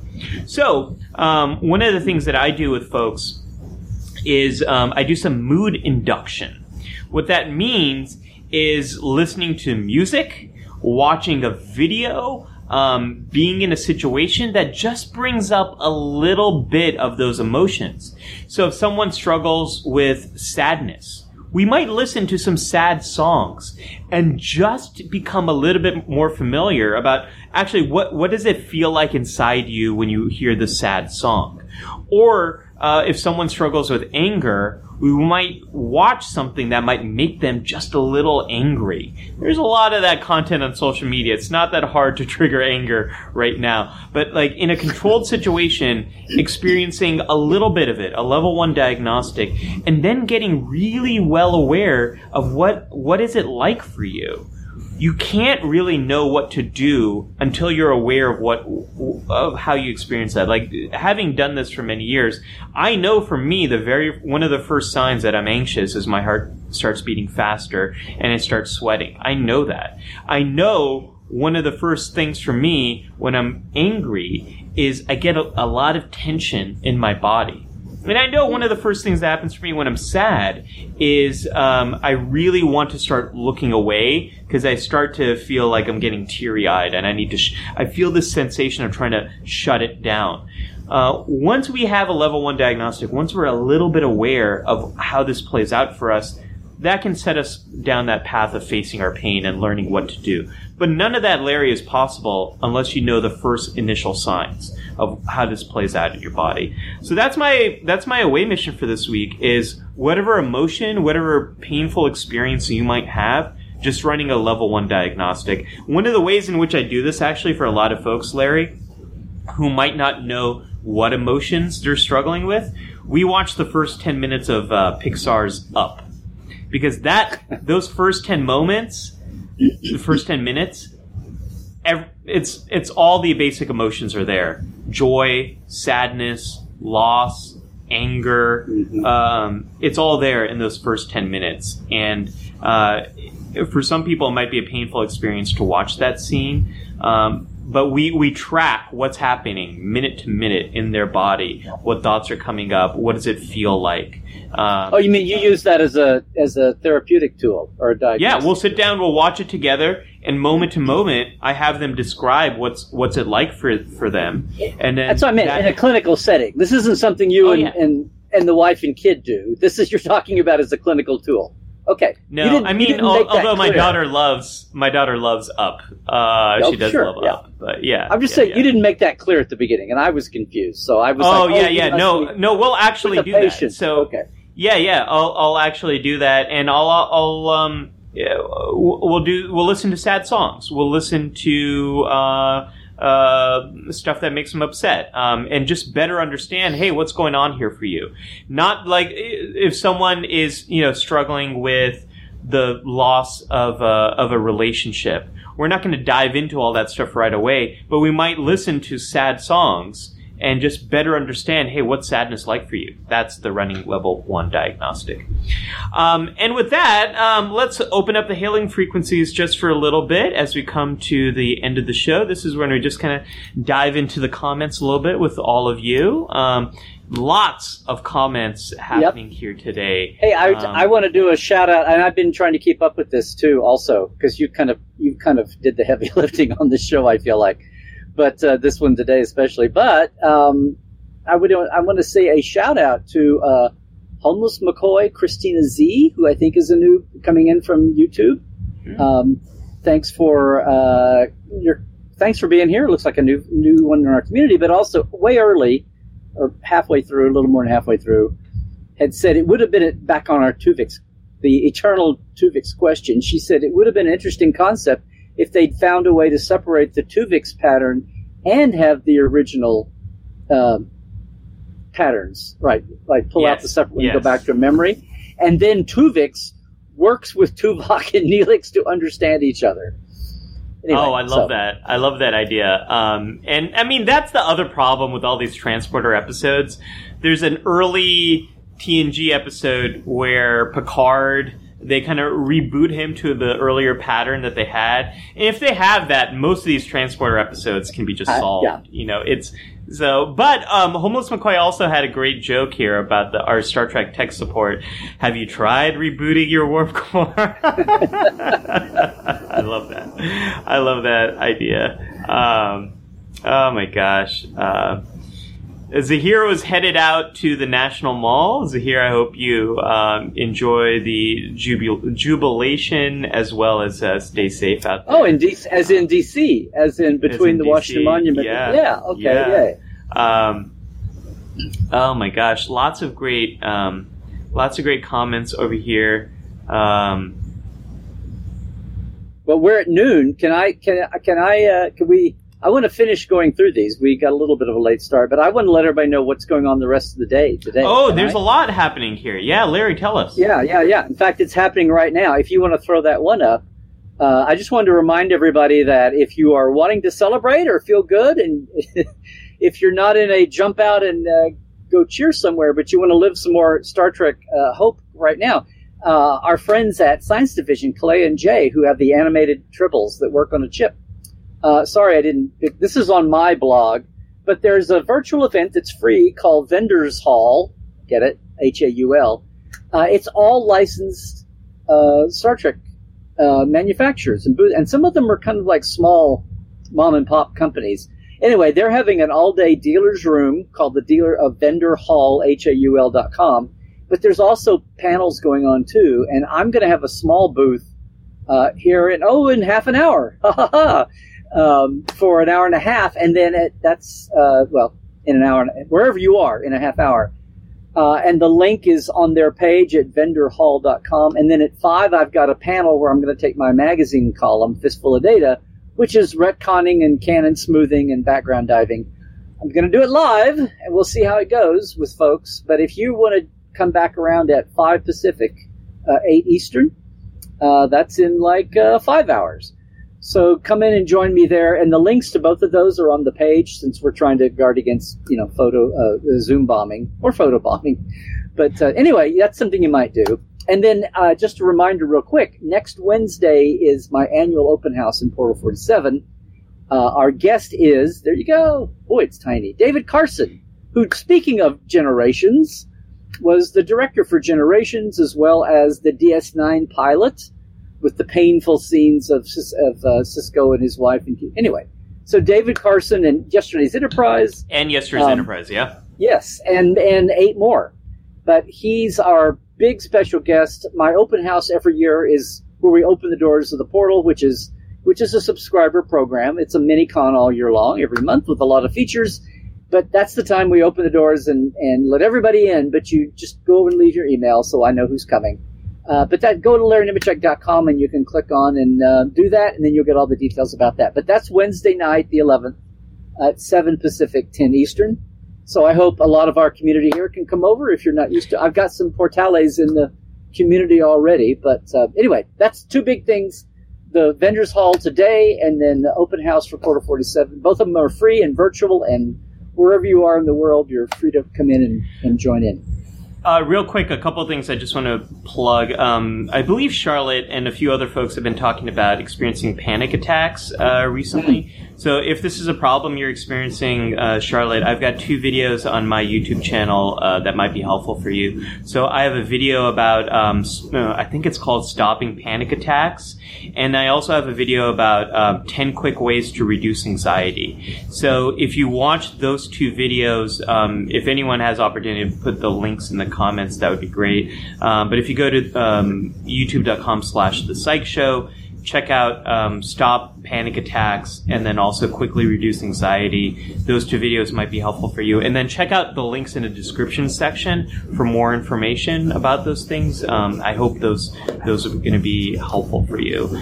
Um, lots of um, uh, Marley um, says, uh, or Marley, I'm sorry, the Discovery episode was amazing, truly a gift for me, um, for Star Trek fans. Uh, Marley, that's exactly how I felt about that episode. If you're, um, we didn't really get into this in the episode, but um, the love in this episode. Um, if I get into more about that, that might be a bit more spoiler territory. Um, there's a lot of love here, romantic love, but also um, a love for your friends, for your family, the crew as a family, Mm-hmm. um, working through the conflict in that dinner scene. Yeah. Tilly. Um, um, Tilly's conflict with um, our engineer, I'm blanking on his name, Andrew Rapp's character. Stamets. Yeah, Stamets, right, right. yeah. Paul Stamets. Yeah. I don't know what it is about Discovery, but I think of everyone in terms of the actor name, not the character names. Um, I, I don't know. I need to work through my own my own things there, but um, there's a lot of love in this episode, and it was beautiful, and it was exactly what I needed. So Marley, I, I, I completely agree with you. Um, Glinda says I have a cat purr, uh, purring app. Um, that sounds really soothing. Something we could all use a little bit. We could all use a little bit of spot. Um, I have a, spot uh, love right now. when we were in the last, we had a wonderful dog cat named Schneider that I wish was around Oh. for I, for Instagram days. We we finally had to put him down about well a year after we moved. He ha- he was with us in it for a year in our new place, but for a few days he had the loudest, most he was the smartest thing. He was my dog cat. He was a cat, but he was really like a dog. He was more of a dog Yeah, than yeah, a dog yeah. we had for a while. But I had the the last few days. He had the loudest purr, and a week or two before we lost him, uh, I um, I record. He was healthy on that end till the end, and I recorded his purr, and I've got it, and it's it's just as loud as I remember. I mean, he could be across the room, and you could hear him, Oh, you know, purring. It was that loud. Anyway, he was a great tabby. Larry, um, a quick question from Homeless McCoy. Uh, so, is the 5 p.m. Uh, PST? Is it on YouTube? Yes. Uh, in fact, it'll only be on YouTube, and there'll be a link. Uh, it'll be on my. Let me think. Make sure I'm telling you this right because we're doing. Yes. Uh, all of the virtual hall is trying to be on YouTube eventually. Uh, they go to different links, but it'll be on YouTube. Yes. Um, if you go to their page, the link is there. I think it, it's coming. I think it'll also be on my page. I think if you go there right now, it's scheduled. No, it's you know what? It's unlisted, and you still have to get the link it'll be on my page, but it's unlisted right now. So yeah, go over to the page. Get it. Cairo just mentioned um, uh, Cairo's comment reminds me that um, a lot of our European community is going through another lockdown, another shelter in place. Um, the rates of the coronavirus are, are really increasing there, as they are in America too. But we, we, may be there in another month or we two. might yeah. be we might be headed Yeah. in that direction. So Cairo, we are we're so happy you're here. Um, uh, he Cairo says as an extrovert who's single and living alone and experiencing another lockdown right now, the pain of loneliness is definitely a permanent uh, companion. But virtual connections like this one here uh, do help someone. This is why we do this. This is why we're here, Cairo. Um, something Larry said in the very beginning is we're doing this for the duration. We never thought we'd be on episode 31. We didn't think this duration would be like this. Um, but this is why we keep doing the shows the connection, the community, the support, the love. Hey, we're, we're all experiencing a painful time. We're experiencing it differently. Um, let's experience it together. Let's support each other. Let's celebrate something we love, and let's use that thing to help us both to go. So, Cairo, we're, we're glad you're here, and we're, we're here with you. Yeah, and glad everybody's here. There's a lot of a, a lot of our newer folks have been um, I've been talking today and sharing a lot, and I feel like I feel bad that I haven't got to everything. So I'm I'm uh, I'm seeing it all here, so it's good. Uh, the whole thing about community. Can I just say this too? Structurally, when I started Portal Forty Seven five years ago, I'd heard you know just internet talk and groups and all that. And, oh, we have a community that just all seemed like marketing blather. you know, one of those salesy words that people say when they're promoting a site or a website or whatever. But it was, and I, uh, the, my whole thing was about like serving and what can I do and what's uniquely me to get it out there. And if I'm going to be charging money for it, you know, whatever. And the the thing that came back to kind of slap me in a good way was a year or two after I started Portal and my other communities too. Uh, now this one, but just my general Facebook pages. Um, having people say, as the weird toxic online phenomenon started to grow, and Discovery coming back, and that pulling people out of the you know from out from under all the the dark rocks. Uh, having people say, "I'm so glad you're having this safe space for us," and you know, or we have a place where we can talk and not, you know, safe space always felt felt a little a little squishy. But literally, when it got to the point where you'd be having just an open conversation, and somebody would come in and dive bomb you with something totally out of the blue, and you're like, "What? Who did that person come? Who? Who are they?" And and then you if you get savvy, you say, are they even a real person? But you know, that's a that that, that whole phenomenon of community and all that has only been something, I guess, in the in the duration, but the duration of the last three or four years. The downside of things has made me appreciate that for real, uh, and the fact that other people, a lot of our fellow fans and a lot of the people that I can serve, appreciate that. And it was never part of the building. You know, it was like, what do I have that I can get to you? You know, it's like, what can I help provide for you? And that was never on the list. You know, it was like mm-hmm. a, it's more your realm. That's what the kind that you would think of. But it's like all of these opportunities, wherever they are on the spectrum, are ways that we all can stay sane. If nothing else, between our our our, our medical health and our political health and our economic health, it's it's done nothing but get more important the last few years. So for all the yeah. downside that social media yeah rightfully takes a hit over as being this new crazy technology that's like kind of like the I've said it before, like the A bomb of of the of our age. It's like we didn't realize the ripple effects. Um, there's been a lot of you know a lot of upside, and I appreciate that. And and it still is new to me to hear people talk that way. It's yeah. it's I need to keep hearing that over. I need to keep hearing that over and over again. That yay, we have this connection, and yay, we have this group and yay, we have this umbrella we can all get under during this storm. Yeah, and, and Jared jokes around about the life support live retreat, but I really hope we can have that on the other side of, of all of this. It's something. Yeah. Uh, yes. Charlotte says, uh, "Thank you, Larry and Ollie, for making the space for us, and I look forward to Saturday mornings all week. As do I, and I look forward to talking about this stuff with you all. You know, I, I didn't really have as many spaces to talk about Star Trek with on a regular basis, and now I do with, with all of you, and I look forward to hopefully us meeting each other in person on the other side of all of this. Thanks for listening to the Life Support Live podcast. We'd love to get your feedback on this episode. I'm at Ollie Mattu on social media. And I'm at Larry Nemecek. Hey, if you like this show, we'd really appreciate it if you could leave us a review. It'll help more people to discover life support. And you can join the community at our Life Support Live Facebook group. If you'd like to learn more about psychology and mental health, check out my YouTube channel at youtube.com slash The Psych Show. And for a deeper dive into all things Trekland, like Portal 47, check out Larry Nemecek's Trekland on Facebook and YouTube. Until next time, live long and prosper. Trek well, everyone.